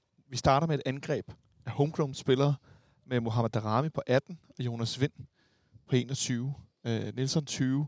Mikkel Kaufmann kommer ind og er 19 år gammel. Øh, altså, der er så mange, øh, som er så urutineret i det her, i det her game. Spiller der aldrig sådan Jens Stad, der kom fra AGF sidste sommer. Pep Biel, der kom fra Saragossa, der har spillet Sekunda B. Øh, altså, hvad, hvad synes du, du, det peger ind i, at, at øh, så urutinerede spillere altså, kan være en del af en gruppe, der gør det så godt? Jo, og der, der synes jeg, det er fint, at vi, vi kalder det en stor øh, præstation. Øh, jeg, jeg tror, at i det der, sådan, det der billede af Barcelona og øh, det, den, den anden United-kamp i 06 og så videre, og Celtic og alle de der store præstationer, vi sammen, der, der skal vi trods alt også huske, at det, det, det bliver et nederlag i, i sidste ende. Og der, Ja. der, der er det svært at hive et nederlag med på sådan en liste over vores største ting. Men det er klart, kampen i, i sig selv og, og den måde, vi spiller den på, er selvfølgelig øh, noget af det bedste, vi har set fra FCK-hold. Og det er, det, det er rigtig godt øh, fremadrettet, at vi har alle de unge, der får det her hår på brystet. Og det kan godt være, at Darami er outmatchet i den her kamp, og Kaufmann er outmatchet imod Istanbul og sådan nogle ting. Men at spiller sådan nogle kampe her og får dem prøvet, og de starter inde i så ungt i deres karriere, gør bare, at de nærmest allerede er nærmest sådan set for life i deres fodboldkarriere, sådan rent erfaringsmæssigt. Øh, William Bowen kommer, ud, kommer ind og får en, øh, en formidabel øh, 10 minutter her, som... Øh, det var Nikolajs sidste? Ja. Ej, sig noget, mere, sig noget mere, Jonas. Nej, men altså, øh, der er garanteret masser af hans øh, kammerater, som øh, følger med. Der må vi også lige give et shout-out til, at det er altså en ung gut, som, øh, som vi virkelig kan se, der kommer den næste stjerne her. Altså, han har et, et sådan en ret øh, formidabel touch på bolden. Altså, nogle af de der afleveringer laver med, med, med højreskøjten. Sådan, hold da op. Ja, fuldstændig. Altså, der, der kommer, han kommer jo ind, altså Falk går ud, Bøven kommer ind, man tænker, Bøven, hvorfor? Okay, det er fedt. Og så kommer han fuldstændig upåagtet ind, og bare hygger sig med at spille lidt rundt om nogle United-spillere, og er med i noget ret, altså den sidste, de sidste 10 minutters pres, hvor vi faktisk presser United i perioder, og en, en heldig, hvis vi havde været heldige, havde vi måske fået en, en kasse ind der, ikke? Men, men altså, jeg, synes, jeg, jeg kan godt lide den der tilgang, han har til spillet. Han kommer ind, nu kommer jeg ind og spiller fodbold, jeg hedder Børing. Dun, dun, dun, dun, dun. Hej med jer. Når du, uh, du koster 200 milliarder. jeg skal forresten også hjem og lave lektier. Meget uimponeret. Og det er jo ja. det hele taget det, jeg synes, der er fant- fantastisk skønt ved den her præstation i går. Specielt efter øh, den spredte fankritik altså, øh, om, omkring, øh, omkring øh, de her indslag, der har været på FCK TV og på sociale medier med Mohamed Arame, der er stor øh, United-fan. Carlos Sikker, der er kæmpe United-fan. Øh, Bøjlesen, der har været det som ung, øh, der har været noget kritik omkring, at åh, bliver det hele, har vi ellers lagt, lagt os ned, og er vi fodboldturister? Men jeg synes bare, at spillerne i går beviste er det for fuld tryk. Fuldstændig. At det, det der altså ikke, det er vi ikke, og det må folk altså ikke tro. Øh, de er bare fodboldinteresserede, og de ved godt, hvem, hvem de holder med, når de ser fodbold i deres fritid. Ja, der, der, hvis man lige skal tage den og vende den igen, så kunne man måske godt have lavet noget af det bagefter, i stedet for at lave det det kan man sige. Tak til. Men øh, tydeligt var det, at fokusen var ikke røget. Nej, nej, helt sikkert. Nej, nej, nej, nej, spilmæssigt. Ej, det havde jeg nu heller ikke forventet. Det ville godt nok være, være uprofessionelt, men øh, ja.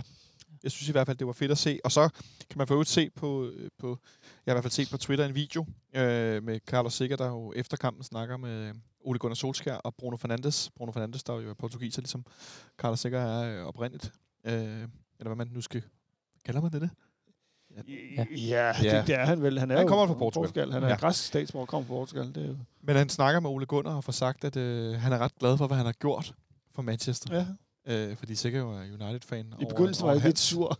ja, præcis. Og så, så griner Ole Gunnar og siger, at øh, ja, du tog bolden for ham her hele tiden. Ikke? nej, nej, han gav dig bolden. Han gav dig bolden, ja. øh, men det er, meget, det er meget, meget fint klip, og det understreger også bare, hvor meget af vores anfører, han tænker fodbold, og ja. jeg elsker fodbold. Og der er nogen, der er ligeglade. Jeg kan huske, Erik Johansson, som han hed, da han spillede herinde, han var jo pisse ligeglad, når han er fri, men Carlos Sikker, han er fodboldmenneske. Det synes jeg bare var meget fedt at opleve, at øh, det betød noget for ham i, i, i flere henseender, men der var ingen tvivl om, at han ville gerne vinde fodboldkampen. Ja, selvfølgelig. Det, det synes jeg også, man så i går. Jeg, ja. jeg synes, Sikker spillede en fin kamp. Det synes jeg også, han gjorde. Skal vi prøve? Er I flere pointer med den her kamp, vi skal med, Jonas? Nej, jeg vil bare gerne lige sige, at det var, det var et fint, ja. fint comeback, vores medieafdeling kom med, med det her med, at øh, nu får vi lige hele verden og alle Manchester United-spillernes øh, forelskelse i, i Rasmus Falk, og hvor meget de ser op til ham nu altså som, i, som i modsvar til, at de måske var blevet lidt for kvalm med for meget Manchester United love og, og fanboys øh, op til kampen. Og Mota, han fik, øh, han fik øh, falsk trøje. Ja. Mata. Mata, ja. Mata. Mata. Juan Mata. Ja, og der var, ej, der var mange, der var helt vilde med, også med Carl Jonsson, og Sis Fabregas var fuldstændig benovet på Twitter over, hvor god han var. Skal vi prøve at gå man efter match? Der var flere rigtig, rigtig gode. Ja, Rasmus Falk. Du er på Rasmus Falk? Ja, vi har været lidt inde på, hvorfor. Jeg har også været Kalle, men nu tager ja. jeg Falken. Yes, Falk. Jeg har altså på Kalle Jonsson. Ja, men det forstår jeg også godt. Det er også, men jeg synes bare, det andet var sgu... Kalle gjorde, hvad han skulle. Falk, han gjorde noget, men ikke havde forventet, at han skulle. Og hvis, Kalle, hvis det der var, var, var det Kalle skulle, så er det godt nok også nogle vilde forventninger, du har til ham. Det må jeg, det må jeg, det må jeg godt nok det, Han holdt uh, buret rent, det er hans job. Ja, der er skal... ikke nogen, der havde bedt Rasmus Falk om at lave en rodondo. Det, det Sandt nok, men... Nej, øh, jeg synes, øh, men, men, men der, var, der, der var sgu mange. Jeg synes, vi spillede som, som igen der med holdet. Det var fandme med godt jeg gad godt have set øh, den kamp med, med, herinde i parken, med fyldt parken, og se, hvad den var endt. Ja, det kunne have været ret interessant. Jeg tror, at øh, det havde løftet de trætte ben lidt i overtiden, blandt andet. Øh, det er der ingen tvivl om. Det var sæsonens sidste kamp. Hvordan sæsonen er gået, og øh, hvad vi ser tilbage på med glæde og med sorg, det, øh, det ser vi nærmere på om et, øh, om et øjeblik. Thanks for tuning in to FC Copenhagen Fan Radio. You're listening to Atiba Hutchinson bliver altid så glad, når ja. Hodgson taler til mig. Ja. Vi skal have nogle flere af de der skillers. Dem øh, har vi på vej. Oh, er I rigtigt? Ja, er de det købet? er upcoming. Der er en masse godt i støbeskeen. Jeg håber jo, at den her lidt nu, lige nu, Kan når man, vi sidder og ønske optager... nogen, kan man få nogen med William Kvist? Det vil jeg godt have. Det kunne vi prøve at høre, hvad han har lyst til at lave.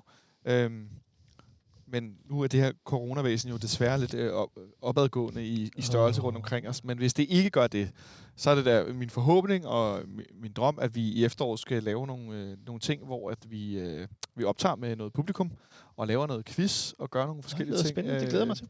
Det håber jeg, men det har rigtig meget at gøre med alt det her covid-19-pis, for at sige det lige ud. Øh, det er ret afgørende i forhold til, hvad vi kan stable på benene, og hvad vi ikke kan.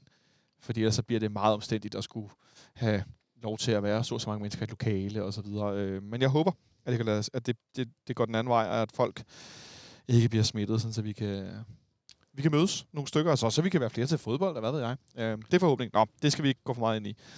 Jeg synes mere, at vi skal tale lidt om øh, den her sæson, der er gået. Øh, jeg skrev ud tidligere, at jeg, jeg lytter derude, I kunne komme med bud på jeres øh, højdepunkt og lavpunkt i løbet af sæsonen. Øhm, og inden jeg begynder at nævne nogle af dem, så, øh, så kan du få lov at lægge, øh, lægge for, Jonas. Dit, dit lavpunkt i sæsonen 1920, hvor skal vi hen? Prøv lige at sætte scenen for os. Jamen, jeg, jeg, jeg har prøvet at liste nogle forskellige op. Nu skal jeg være med at tage dem alle sammen. Jeg tror, øh, Prøv, prøv at komme med, med to-tre stykker så.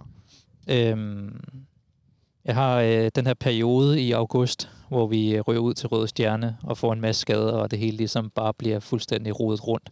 Altså den, den følelse, der var der, var, var rigtig slem.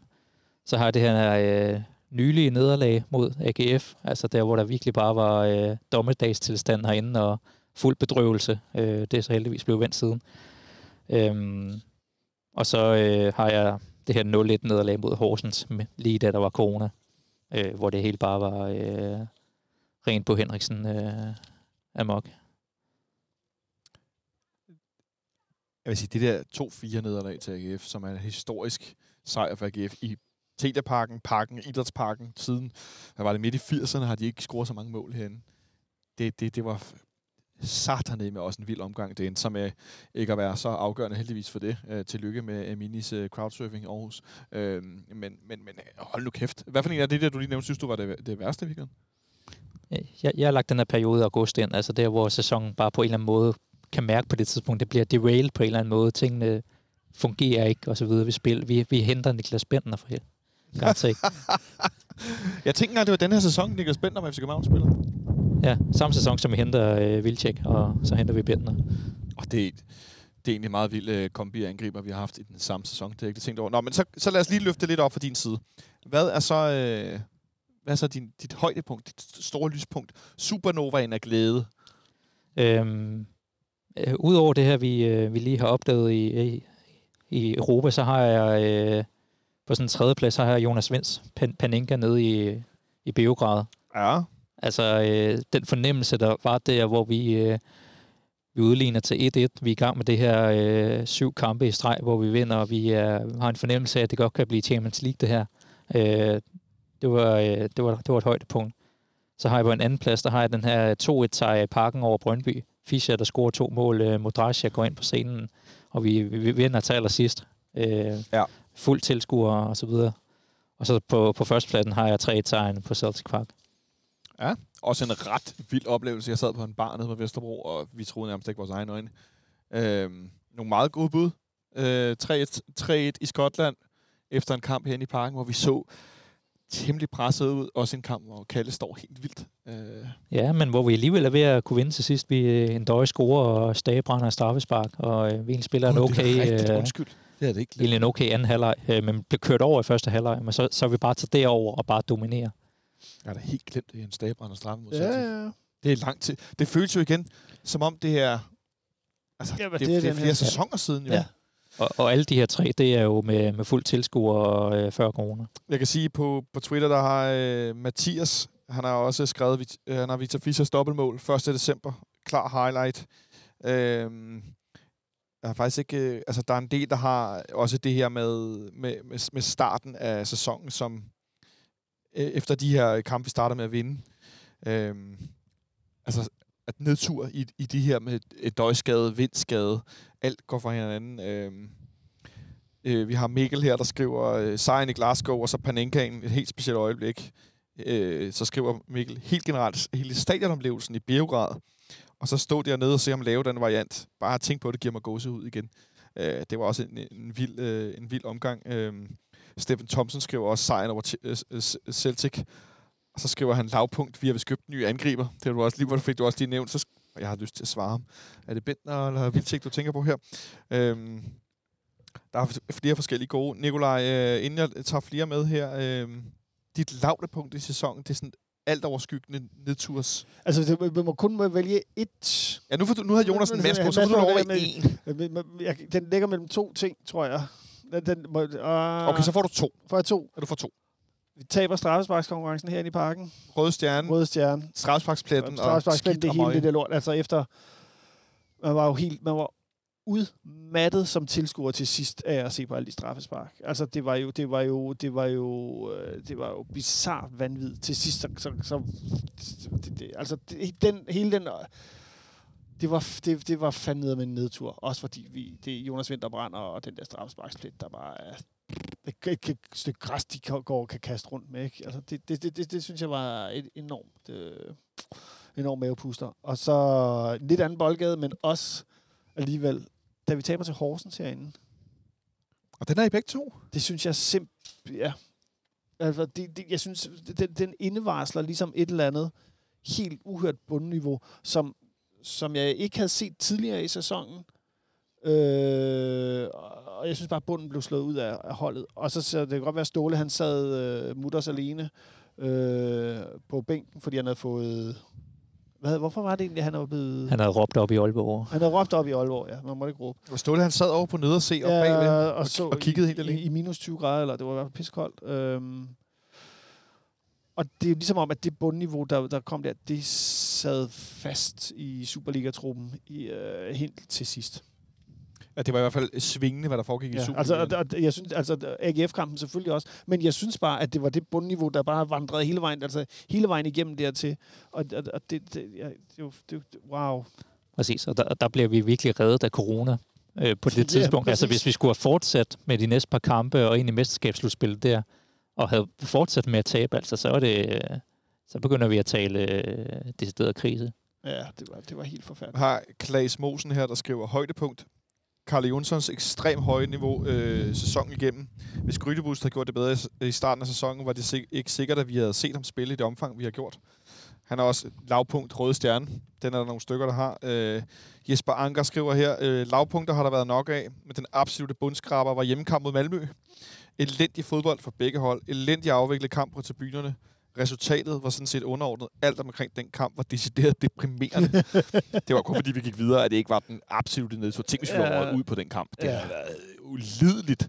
Men det gjorde vi ikke. Øh, Jes Banker har også et højdepunkt. Øh, de sidste to Europa League-kampe, som du også er inde på, Jonas, hvor niveauet øh, stiger øh, voldsomt. En indikator på, at næste sæson ikke nødvendigvis behøver at gentage tristesten i denne sæson. Måske meget god point, vi kan komme ind på om lidt.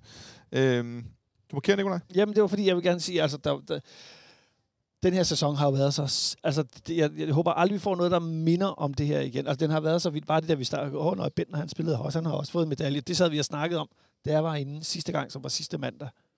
Altså, bare hvad der er sket, siden jeg var herinde sidste mandag til i dag. Altså, vi har vi vandt 3-0 over tyrkerne. Vi øh, spillede stort set lige op med Manchester United. Øh, vi har nedjusteret vores forventninger voldsomt, og, og forventer nu at, øh, et, at komme ud med et, et underskud på 150 millioner Til 200, ja. til 200 millioner, øh, og vi har købt, øh, vi har købt Kamal Vilcek. Altså, det, det, vi- hvis der var nogen, der havde spurgt mig sidste mandag, om det var det, der den her uge ville byde på, Er du så, sindssyg? det, det, og det er, bare, det er bare en uge. En uge i FCK's liv. Der Jeg- gør vi det. Jeg kan også godt afsløre, at jeg glæder mig til en lille podcastpause. Ikke fordi jeg ikke elsker at lave det, men nogle gange er det bare godt lige at trække vejret. Jamen, det, det, det, det trænger man også til, ikke? Uh, øhm, også Så- bare en kamp på kort tid. Så, så der har været meget... Øh, det, har været, det, har, det har også været en vild uge, men, men det er meget, man kan tage nogle af dem. Altså bare det der med 150 millioner til 200 millioner. Men jeg forstår, altså jeg er ikke så bekymret for det.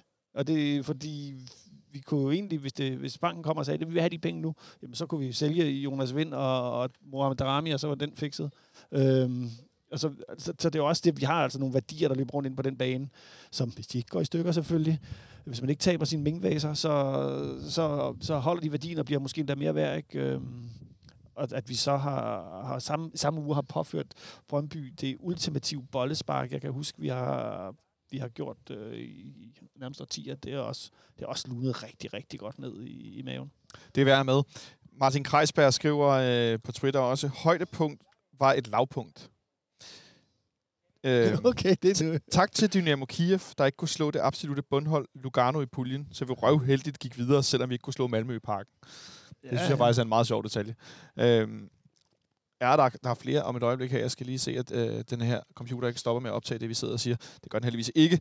Øhm, Nikolaj Høgh skriver, højdepunkt, Jonas Vinds fremragende start og slutning på sæsonen. En tiger og et skur i en.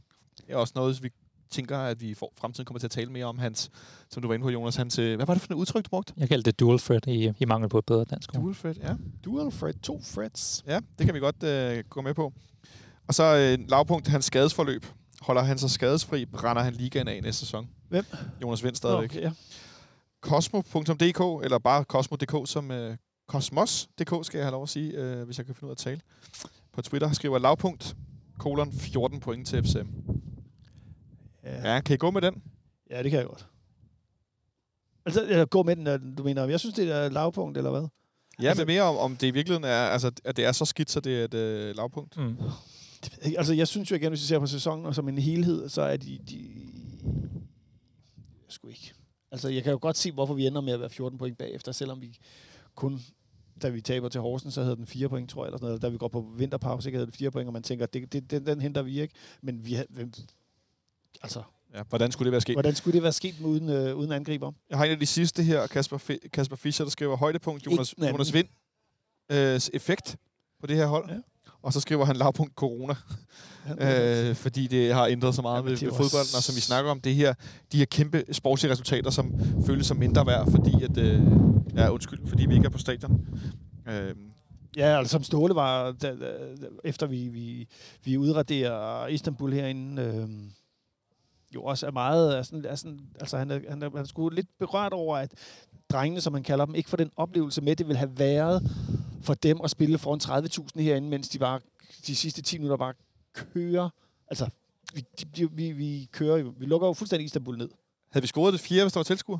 Ja, vi måske også gået det femte. Altså det der med at blive trukket frem ned mod B-tribunen, Ja, ja, det tror altså jeg- det der med virkelig at kunne bølge ned i de der angreb. Tror du lige, vi har lukket den, Jonas? Har vi scoret flere? Eller er det, er det virkelig ligegyldigt? Og... Ja, det, det, det er svært at spå, om det kunne også have blevet en anden kamp, fordi der tilskuer øh, modstanderen kunne også være mere oppe i, i gear. Altså, det, det giver noget andet at spille de her øh, kampe uden tilskuere. Så. Men ja, man vil selvfølgelig helst bare have øh, de her store europæiske aftener, hvor vi præsterer magisk. Men det er jo ligesom også det, vi- vi har snakket om, havde vi hvis vi har haft tilskuere i ting i en kamp mod United herinde, som øh, vil vi så vil vi så have kunne få et, et godt resultat, ikke? Men det er jo igen det der, hvis, hvis, hvis, hvis Derman Døje eller, eller Kamil Vilcek havde, havde, øh, havde været på holdet, havde vist det i, i, i kampen i går, ikke? Kunne, kunne vi så dominere mere? Det bliver spændende. Det bliver en spændende sæson. Det bliver rigtig spændende. Det er godt, der er lang tid til den starter. Vi klarer højdepunkt. Det er altså den der 2-1-sejr over Brøndby 1. december. Victor Fischers indfødsel. vi, skal, vi skal kigge, om man stadigvæk løber rundt derude. uh, vi ved jo, at han er blevet, han er blevet, så vidt det forlyder, han blev opereret for sportsbrok. Ja, det var sportsbrok. Og skulle være begyndt at træne med bold, så vidt jeg, så vidt jeg har forstået. Uh, I et meget, meget lavt omfang. Men den der måde, efter at have spillet så dårligt efterår, og brændt så mange chancer, bare set ufarlig ud og uskarp, Jeg er super frustreret. er frustreret og vred og på sig selv også specielt. Og så kom tilbage i den der kamp, score det første mål, hvor han jubler ud langs hele C-tribunen og ned til B-tribunen og tilbage til de andre. Og så scorer det der mål til aller, aller sidst, der afgør det der derby. Hold nu kæft for en oplevelse. Ja, det var dejligt. Og med alle de tilskuere, der var på stadion også. Jamen, jeg var jo træt i flere dage efter, fordi det bare var sådan en adrenalin-bombe i kroppen. Ikke? Altså, øh, der kan derby sejre altså noget helt, helt, helt specielt stadigvæk. Fuldstændig. Altså, det er det. Det er sgu det bedste. Det er sgu det bedste. Det er det. Jeg Det glæder man mig til næste derby. Det gør jeg i sandheden også. Øh, hvornår det bliver, det ved vi jo faktisk godt. Det kan vi, det kan vi, det har vi, har vi så snakket om. Det snakkede Ja. ja. om sidste gang. men det kan vi tage med i vores, øh, i vores samtale om et øjeblik om, øh, om den kommende periode og starten af næste sæson. Fordi det kommende derby, Jonas, det er runde to, Gud hjælp med. Den første hjemmebanekamp i Superligaen. Så vi kan ende med, at Vildtjek får debut mod Brøndby på hjemmebane. Altså, jeg tror jo ikke på, hvis, hvis der kommer tilskuere til den kamp, så tror jeg ikke, det bliver med udbane tilskuere. Nej. Det, det, det ville være underligt, hvis det kommer udbanen til. Nej, men det er også med udbanetilskuere. Nå, Altså, ja. Så tror jeg kun, det bliver, ligesom vi har set, begrænset antal øh, FC Københavns sæsonkortholdere i en eller anden grad, der får, øh, der får lov at komme herind. Øhm, Men alene at den krølle på historien er jo fuldstændig sindssyg. Ja, præcis. Altså, det, det, var, det var lidt sjovt, da den kom, fordi begge øh, fanlejre var egentlig lidt utilfredse med, at kampen allerede lå i runde to. Vi var utilfredse med, at, øh, at de måske ville få den senere kamp, hvor der måske var åbnet op, og de kunne få fuldt stadion og den oplevelse. Og de var sure over, den lå allerede, mens de stadigvæk havde Maxø og, og hedder han, øh, Korlu. Ko- Ko- Korlu i karantæne. Øhm, men altså, jo, det, det bliver da sjovt at smide Vildtjek ind i den kamp. Øhm, og så håber jeg, at man, øh, man arbejder hen på det, vi snakker om, med at, at lave lidt mere koordineret øh, sektion, øh, sang og så videre, så det ikke bliver den der mumlen på stadion, hvis der er noget, der går galt og så videre. Helt sikkert, ja. Ja, for at få løftet lidt. Øh, fordi det, det, det er godt nok svært, når man sidder der i biografen med, med en fodboldbane foran sig. Ja, ja, altså det er jo... Altså, det, man, ja, man håber, der kommer nogle flere tilskuere ind, men jeg tror ikke, at vi skal forvente... Øh, altså, jeg tror ikke, vi skal forvente, at det bliver meget, meget anderledes, end det, vi har været har set der de sidste par kampe. Nej, vi kan vel nærmest godt frygte, at det nærmere går den anden vej. Som det ser ud lige nu. At, ja, at vi simpelthen... det, øh, nu, nu, nu, så længe vi ikke skal spille i Jylland, så går, det, så går det så okay. Nej, det ændrer sig. Det, det skal vi ikke gå for meget. Lad os holde os til... lad, os, til lad os håbe, at det ikke går... Altså, lad os håbe, at vi holder den her kadence med tilskuere på stadion, og vi forhåbentlig kan få bare en lille smule flere ind. det kan være, der er noget med nogle mundbind, der skal i spil i forhold til at Det få ville folk også at være tættere på hinanden. Det vil også være en rigtig god idé. Det kunne man godt forestille sig. Så kunne, lad, lad man samtidig være en opfordring til klubben til nu, hvor uh, Adidas laver de her masker. Lad for helvede få lavet nogle med vores klublogoer på. Det- Altså, jeg har måttet selv måtte købe nogen, men der står jo bare Adidas eller Reebok på. Man, altså, kunne, man kunne forestille sig, at det, øh, at det dukkede op. Jes Mortensen. Ja, men Det man, du man for. kunne forestille sig for, at det, at det dukkede op. Øhm, inden vi når så langt, vi var lidt inde på øh, det seneste regnskab, som jo ikke var super positivt. Nu venter vi på øh, en del andre Superliga-klubbers regnskaber her de næste øh, par dage. Det var ikke et regnskab. Vi afleverede ikke et regnskab. Vi afleverede forventningerne. Forventninger til regnskabet. Ja, årets forventninger. Ikke? Og det er der en del andre, der gør her i løbet af... Ja, de har, jeg tror ikke nødvendigvis, de afleverer nogle forventninger. De afleverer et regnskab ude på Vestegnen på et eller andet tidspunkt her om 14 dages tid. Og jeg må indrømme, Det gør, øh, vi, og, og vi der er- afleverer også i samme periode. Altså, jeg kan godt det op. Ja, hvis I vil høre det. halvårsregnskab. der er en del klubber rundt omkring i Superligaen, jeg er rigtig øh, nervøs for. Øh, klubber, som er meget afhængige af, af blandt andet, at Brøndby FCK kommer på besøg en-to gange Ja. om året. Men jeg, jeg tror, vi har jo de største tal, fordi vi har LaLandia, der kommer med i, i samme bombæring. Men altså, det så fint ud, fordi at, altså, omsætningsforventningen var faktisk 350 millioner lavere, end det man egentlig havde, havde regnet med. Men resultatet regnede med, med var minus 150-200 millioner. Og det tror jeg er noget, vi, vi sagtens godt kan sluge i en enkelt sæson, forudsat at der ikke bliver lockdown igen, eller det fortsætter ud i det uendelige. Øhm, det, var, det var rigtig fint, vi nåede at få for sommeren med rent LaLandia-mæssigt også. Øhm, På nedsat, altså- øh, på nedsat kapacitet. Præcis. Men altså, det, der, der blev stadigvæk øh, fortalt, at øh, Ståles budget er det samme. Øh, så der, der blev ikke rørt ved det. Hvilket så også betyder, at det er blevet godkendt, når han kan købe spillere, som der var lidt tvivl om. Det har vi jo som sagt allerede set, det er vi været lidt inde på. Men, Ja. men hvad, er din, øh, hvad er dine forventninger ellers? Vi har jo snakket om hele foråret, Nikolaj Thomsen, der ligner en spiller, der var bare på vej ud af døren. Andreas Bjelland lavede et kejserfuck op mod, undskyld mig, mod, mod Brøndby i Derby derude, men han er jo ikke en spiller, der er på vej ud af døren. Vi ser også nu i de sidste par kampe, når vi spiller mod hold, der står dybt, eller hvor vi kan få lov at stå dybt, så er der ikke noget bagrum for ham, han skal løbe i, så går det hele noget bedre. Øhm, men, men hvad, hvad, hvad tror du ellers? Vi har tre vensterbacks, vi er lidt inde på det tidligere. Nikolaj Bøjlesen skal helst spille den. Spille den. Kan han det? Kan han ikke det? Brian Oviedo ligner en, der er langt fra den i virkeligheden med Per Bengtsson også. Hvad, øh, Altså, Pierre Bengtsons har, har vi på kontrakt i et år endnu, tror jeg. Så det er vel nu, han skal afsted, tror jeg. Det, jeg tror, hvis Bøjlesen havde været i fit for fight og ikke øh, var blevet skadet i går, så tror jeg, at Pierre Bengtsson havde fået løbepas. Øhm, og øh, nu tror jeg, man trækker den lidt. Hvad, transfervinduet løber jo frem til oktober. Ja.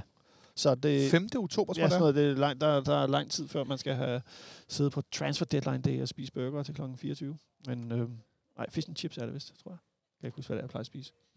Per Bengtsson har kontrakt til sommeren 2022. Så han har to år endnu. Oh! Ja, det er lige, det er lige til den lange side, kan jeg godt indrømme, jeg tænker, i forhold til udvikling af holdet og så videre. Ja, Altså, det- Jonas, du griner. Det, det ender med, at han når at blive hele sin femårige kontraktperiode. Det er der, vi siger med, at vi skal have Pierre Bengtsson roulette også. Bengtsson bingo! Det er ikke tv-bingo, det de har i Sverige. jo, jo. Men, men, men, Nej, de har bingo-lotto. Bing, Ja. Er det, Bengtsson bingo. ja, det er William Kvist-rouletten, du ja, hentyder ja, til. ja. Så kan vi trække et nummer der. Bengtsson, Bengtssons øh, radio-bingo.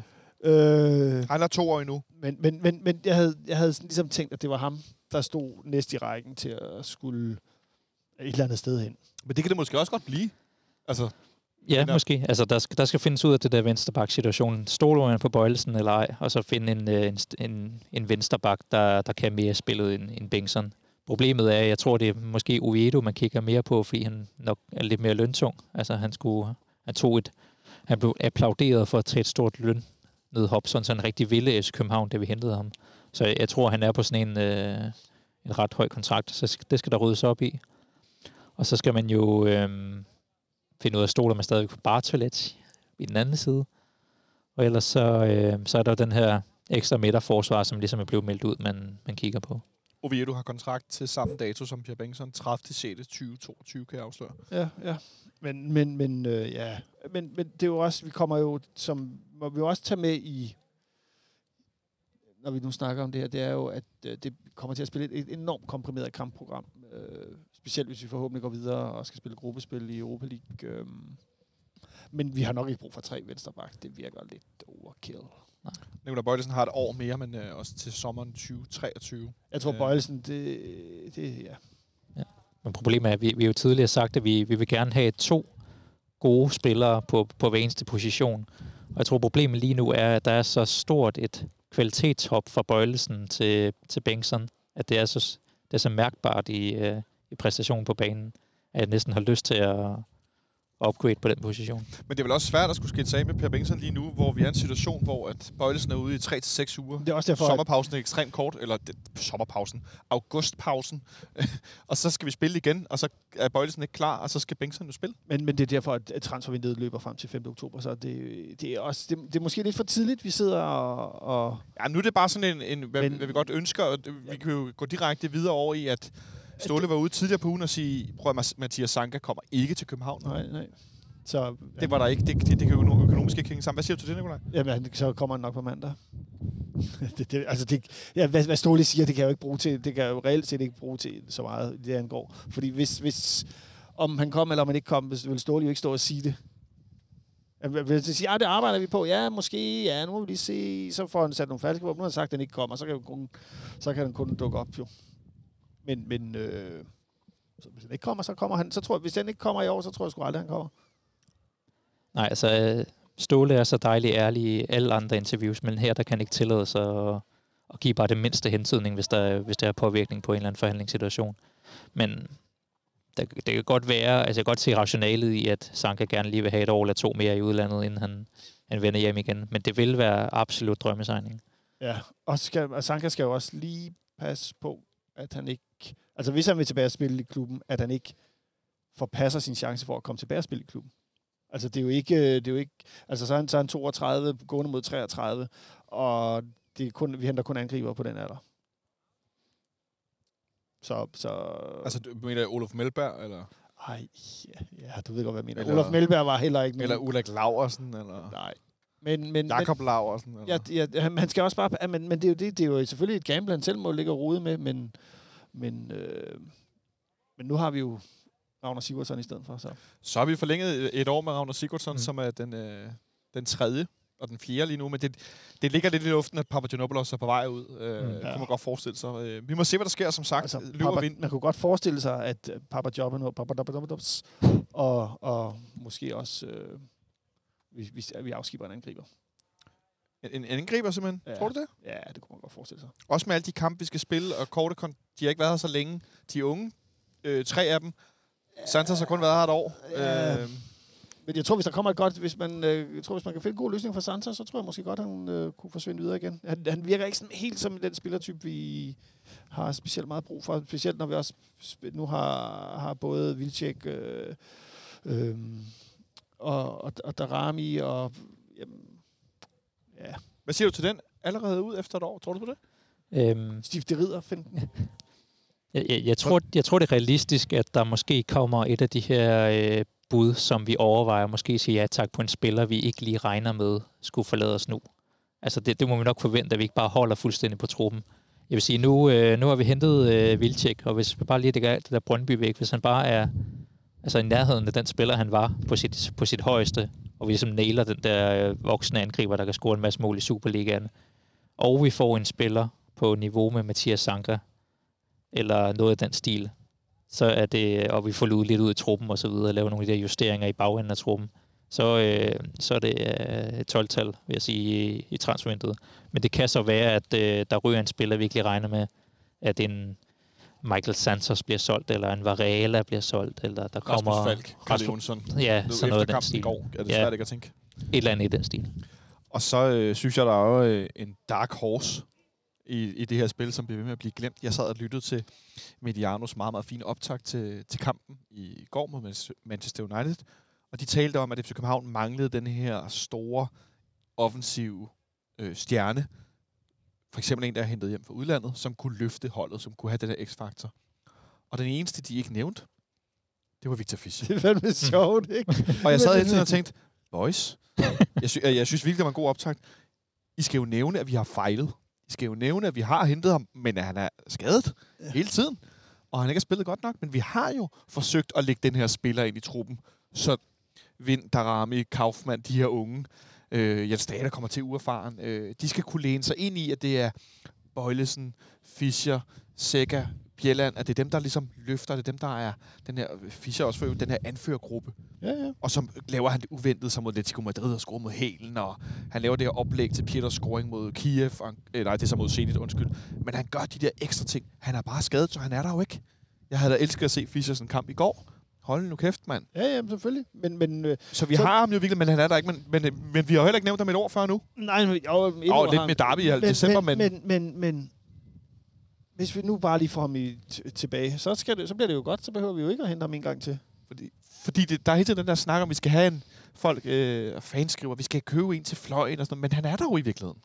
Ja, ja, men det, han er jo bare skadet. Har du afskrevet ham? Nej, nej, overhovedet ikke. Hvorfor skal jeg gøre det? Er du bange for, at han ikke kommer tilbage? Nej, hvorfor skal jeg gøre det? Det er fordi, han har været ude så lang tid, og Oh. han har var også ude og- i lang tid. Øh, men han virker som en god dreng, og jeg tror, jeg tror sgu nok, han kommer tilbage. Altså, se, Bøjle har været ude et år. Han er så også skadet igen. Men, Også en lidt anden type. og, og Vind har været ude øh, et år, ikke? Altså, det, det er ikke... Øh, jeg tror, jeg, jeg, det skal nok lykkes. Det skal nok løse. Er du lige så fortrøstningsfuld med Victor Fischers kommende sæson for FC København som Nikolaj? Oh, jeg vil virkelig, virkelig ønske, at vi fik Fischer tilbage. Det, det, det der tempo, vi, vi så, da han var, var aller, aller, aller bedst. Øhm, det virkede til, at han spillede efteråret herinde. Altså, han lavede jo sin assist, men det er som om, at hver eneste gang, han har forsøgt at drible, så, så forklyder han sig ind i modstanderens ben på en eller anden måde. Altså, han skal, det, han skal have troen på sin egen fysik tilbage. Det er ligesom, om han, han, blev, øh, han havde den der skade i Robert Skovs øh, sæson. Øh, der for øh, halvanden års tid siden, eller hvad det er hvor at, øh, det er ligesom om, at han, han stolede ikke på knæet, det var som om, han var på 90 procent. Han var lige ved at være tilbage hele tiden, men han stolede simpelthen ikke på, at hans knæ kunne holde til det, eller hvad det var, han, han døjede med. Var det, ikke, var det ikke en fodskade, han fik i vendsyssel? Ja, man fik noget helt, der var, der var, men der var jo Ja. alle mulige ting, og måske har man så fundet ud af, at det reelt ud, det stammer fra den samme ting, og derfor er han er blevet opereret for sportsbrok, fordi det måske alle hans småskader kommer af det. Præcis, og det, det, det mindede mig lidt om, øh, da Baskim Kadri kom tilbage fra sin lange skade. Altså det der med, at han op i hovedet, så havde han sin egen eksplosivitet, men kroppen kunne ikke følge med. Og jeg tror simpelthen, at Fischer han render rundt med den her øh, sådan idé om, at han kan ikke det samme, som man kunne på et tidspunkt. Så hvad kan man egentlig? Og så bliver man jo usikker på sine egne fødder, når, når det er sådan noget, der bare skal ligge øh, på ryggraden. Vi får se. Vi får se, men, men jeg synes i hvert fald, der er en lidt glemt mulighed internt i holdet. Øh, I forhold til, at han har været ude så længe, som man næsten ikke taler om ham. Øh, og tænk engang, at vi er uden måske vores på toppen allerbedste offensiv spiller overhovedet i går. Øh, bedste spil, spiller. ja, Superligans bedste offensiv spiller i virkeligheden. Spiller så godt mod Manchester United. Men det sjove er, at vi faktisk i hans fravær er begyndt at lægge vores spillestil væk fra ham. Ja, det er jo det er vi jo også nødt til. Men, Undskyld. men væk, hvad mener du med væk, væk fra ham? Det, er altså, da, da vi køber Fischer og Robert Skov i samme vindue, så begynder vi at transitionere over fra, at det ikke er angriberen, der skal score de primære mål, men det er ligesom, at de her øh, fløje, der kommer ind og scorer rigtig mange mål. Fischer fra den ene side, Robert Skov fra den anden. Men fordi at Skov blev solgt, og Fischer ikke leveret, og han nu har været væk, så er vi gået tilbage til det er angriberne, der scorer mål. Øh, vi har købt Vilcek, vi har Jonas Vind, og vi har mere Falk og Pep Biel ude på siderne, der ligesom er assisterende spillere. Så nu får vi lige pludselig Fischer tilbage ind i det mix. Så det bliver jeg lidt spændt på at se, hvordan man løser rent taktisk. Så kan der være flere, der scorer mål, Nikolaj. Fra Ja. flere positioner, i stedet for det primært er en. Det kunne da være meget Ja, fedt. men det er jo også det, det, det, er jo det, jeg synes, Ståle har arbejdet med i, gennem den her transition igennem en længere periode, hvor det ligesom har skulle været det flydende angreb op foran, men stadigvæk med en, øh, en targetmand. Og jeg tror specielt, Jonas Vind kan blive en rigtig, rigtig god, øh, jeg skulle til transfer, ikke transformator, men sådan en Katalysator? katalysator, ja. Øh, for at få, være, få det til at lykkes. Og hvis vi har Fischer på den ene, og Bjæl på den anden, eller Falk, øh, altså, og, og den der måde, hvorpå at de kan ligge og krydse rundt om ham, som bare fordeler spillet der, og sikker bagved os, øh, det, øh, og så en, øh, en polsk pande op øh, foran. Patte Brask. Er I øh, positivt indstillet på, eller positivt stemt forud for den her meget nært kommende sæson opstart, eller ja, lidt nervøsitet i forhold til, vi ved jo ikke rigtig, hvad der sker med transfervinduet. Øh, skal vi handle, før du bliver mere øh, tryg, Jonas, eller Altså, er, det- det, jo, er det faktisk okay? det, det, det er guld værd, at vi slutter så godt af, som øh, vi gør. Altså det der med, at vi får lidt vi får vidsthed om, at vi godt kan spille på den her måde, og det er, det er en vej at gå fremad. Øh, så på den måde, så kan vi sætte checkmark med det. Og så, Øh, øh, så ja, jeg, øh, jeg er rimelig fortrøstningsfuld, øh, men det skal, vi skal selvfølgelig bevise, at vi kan, vi kan spille med de her spillere, og de ikke, vi ikke mister fem mand igen til skader. Altså, så det igen er de næstbedste, vi skal til at kigge på, hvor gode er de. Præcis. Så det, det, altså jeg er forholdsvis fortrøstningsfuld. Også med, med, med, med, med tilgangen af, af den polske spiller. Øh, det, hvis, hvis, hvis- hvis vi kan holde os skadesfri, hvis vi nu kan få en ordentlig sæson, for det har jo ikke været en ordentlig sæson på nogen som helst måde. Hvis vi, hvis vi kan have det, så, så, så, så, så ser det godt ud. Men altså, hvis hele holdet bliver solgt, så, så er vi tilbage til scratch. så det, og det tror jeg simpelthen ikke, det gør. Jeg tror måske, der skal, så, så, skal så skal det være så mange penge, at, øh, at, at det er vanvittigt. Og det er svært at forudse, hvad der sker i transfervinduet også i Europa, øh, i forhold til corona og klubber, der skærer ned på lønninger. Det, jeg har svært ved at forestille mig de her giganthandler, øh, når mange af klubberne står i en situation, hvor at de får øh, hj- hjælp af staten for at betale lønninger til administrationen osv. Der kommer ikke de her kæmpe matchday fees ind med, med mange millioner på bare på billetter og indtægter på stadion. Så jeg har svært ved at se de der kæmpe, kæmpe beløb rulle hen over, øh, ja, hen over Europa, som vi ser tit øh, i løbet af jeg tror, det bliver en meget stille, stille, øh, stille transfersæson. Tror altså, kan vi virkelig ende med, at der er en masse spillere, der tror, de skal sælges, hvor det, hvor det ikke rigtig lykkes? Ja, det er sjovt, fordi der, der er jo stadigvæk supply and demand. Der er stadig spillere, der er blevet lovet væk, og, og klubber, der mangler spillere til positioner. Så altså, på den måde, så er der stadig gang inden. Men det er klart, der er forsvundet en masse penge ud af hele fodboldsystemet i corona og manglende indtægter på den måde. Så det bliver spændende at se, og der, vi kan også ind i det der kaos med, at, at nogle lande kan man ikke komme ind i, og nogle bliver diskvalificeret i, i Europa, og sådan nogle ting og sager, der, der fuldstændig forsvinder. Så det, altså det, det er et stort spørgsmålstegn, så når vi sidder her øh, 11. august og spår om, hvordan corona udvikler sig, så, øh, så kan vi jo lave podcast hver eneste dag, indtil, og se på, hvordan det så udvikler Altså, sig. det kunne vi i princippet godt, men så bliver jeg virkelig træt. Vi skal lave podcast hver dag. Men altså, man tænker på, hvad der kan ske på en uge, ikke, så... At den sidste uge i FC Københavns univers har godt nok været med, med fuld fart på. Det skal ikke øh, være nogen hemmelighed. Jeg synes også, vi har haft temmelig meget fa- fart på her i vores lille podcast-univers ja. de sidste par måneder, efter at, at øh, der blev øh, lempet på coro- corona-restriktionerne, og vi har sendt den ene podcast ud i verden efter den anden. Nu går vi på en, øh, en velfortjent ferie også, synes jeg nok, øh, efterhånden. Vi har haft øh, mange gamle, velkendte gæster, som, som jeg to, øh, og Henrik Monson, der var med den anden dag, Benjamin Dane, som stadigvæk også er en del af, af vores, vores gruppe. Øh, vi har fået nye folk ind. Øh, Rasmus MP har vi haft med nogle gange. Alexander Elverlund har vi haft ind. Samuel øh, øh, Marushi, som vi havde med den anden dag. Øh, Smølle. Nikolaj Sten Møller, den kære Møller, har vi også haft for fuld power ind over en del gange. Øh, Også vil ikke glemme. ham må man endelig ikke glemme. Øh, også fordi han aldrig nogensinde glemmer noget. Nej. Øh, så jeg synes, at vi, øh, vi gør, hvad vi kan for at holde et, et højt niveau.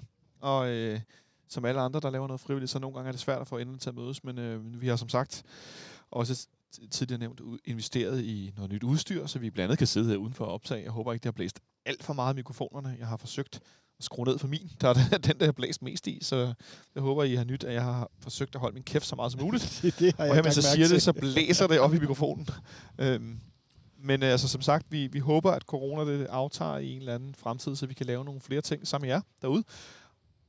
Og, ja, tak fordi I lytter, og tak fordi at I kommer med input og ris og ros, og kommer hen og siger hej, når vi er til fodbold. Øh, det betyder altså, som jeg har nævnt før, afsindigt meget, øh, fordi vi sidder og gør det her nu Øh, jeg har efterhånden blevet tirsdag eftermiddag, aften klokken 10 over, og, over 6. Og det er stadigvæk heldigvis lunt, at vi sidder her udenfor. Jeg kan se, Det at bestyrelsen holder stadig møde derinde. Øhm, og især tak til jer, der donerer et beløb, I selv har valgt på tier.dk. Det betyder absurd meget for det her projekt. Øh, for ellers så vil lyden være endnu dårligere. Og som ihærdig podcastlytter, så ved jeg da, hvis der er én ting, der kan få mig til at slukke for en podcast, så er det dårlig lyd. Øh, selv den mest irriterende person eller emne kan ikke slå mig ud af kurs, men lyden, der er dårlig, det går simpelthen ikke. Så jeg håber, det er værd at lytte på, også på den tekniske del. Så øh, god, øh, kan man sige sommerpause? Ja, det er det jo ikke engang. Det er der en pause. Ja, fodboldpause. Ja, tak for en god øh, podcast-sæson. Hvem, Ja. Hvem, ja, hvem vinder Europa League? Og det er et meget godt lille spørgsmål til sidst. Hvad siger du, Jonas? Så går vi med United. Du går med United. Hvad siger du selv, Nikolaj? United. Vi kan også godt nu afsløre, at du godt kan lide Manchester United, så selvfølgelig håber du på det. ja. Øhm, jeg tror, det er et lidt for ungt hold i forhold til at skulle stå i sådan en øh, stor øh, situation. Jeg tror, Inter vinder. Jeg tror, Inter er lidt for gammelt hold til at stå i sådan en situation. Der er noget med noget erfaring. Ja, ja, Ja. Vi får se. Det kunne være flot for den danske presse for Christian Eriksen til at afgøre. Oh. Øh, så kommer der en øh, pressepsykose. Det er de også velkommen til. Og for øvrigt tak, tak til alle de folk, der har været med i løbet af Ja. året. Øh, Jeg vil godt have haft nogle af med i dag, men de har været i Tyskland alle sammen. Ja, det jeg godt. De har været nede og spille døner. Ja, og så forsøgte jeg at få Michel Davidsen til at være med, men han er ikke gået på ferie, og det er også velfortjent. Ja, det kan man se. Yes, så øh, tak for i år, øh, for den her sæson, der varede mere end et helt kalenderår. Det håber jeg ikke sker igen i forløb. Øh, så lyttes vi ved i en ja, nær fremtid bliver det jo, når vi nærmer os næste sæson. Det kan være, der kommer nogle handler, der gør, at vi lige skal mødes nogle stykker og diskutere, øh, hvordan transfervinduet forløber. De bliver næppe vildere. Nej, jeg skulle sige, hvis det kan slå den her uge, der lige er gået her nu, så, øh, så kommer det godt nok bag på mig. Men øh, I må have det godt derude, så længe jeg håber, I nyder de her sommerdage, mens de er, selvom I nok er tilbage på arbejde. Øh, så lyttes vi ved senere på efteråret.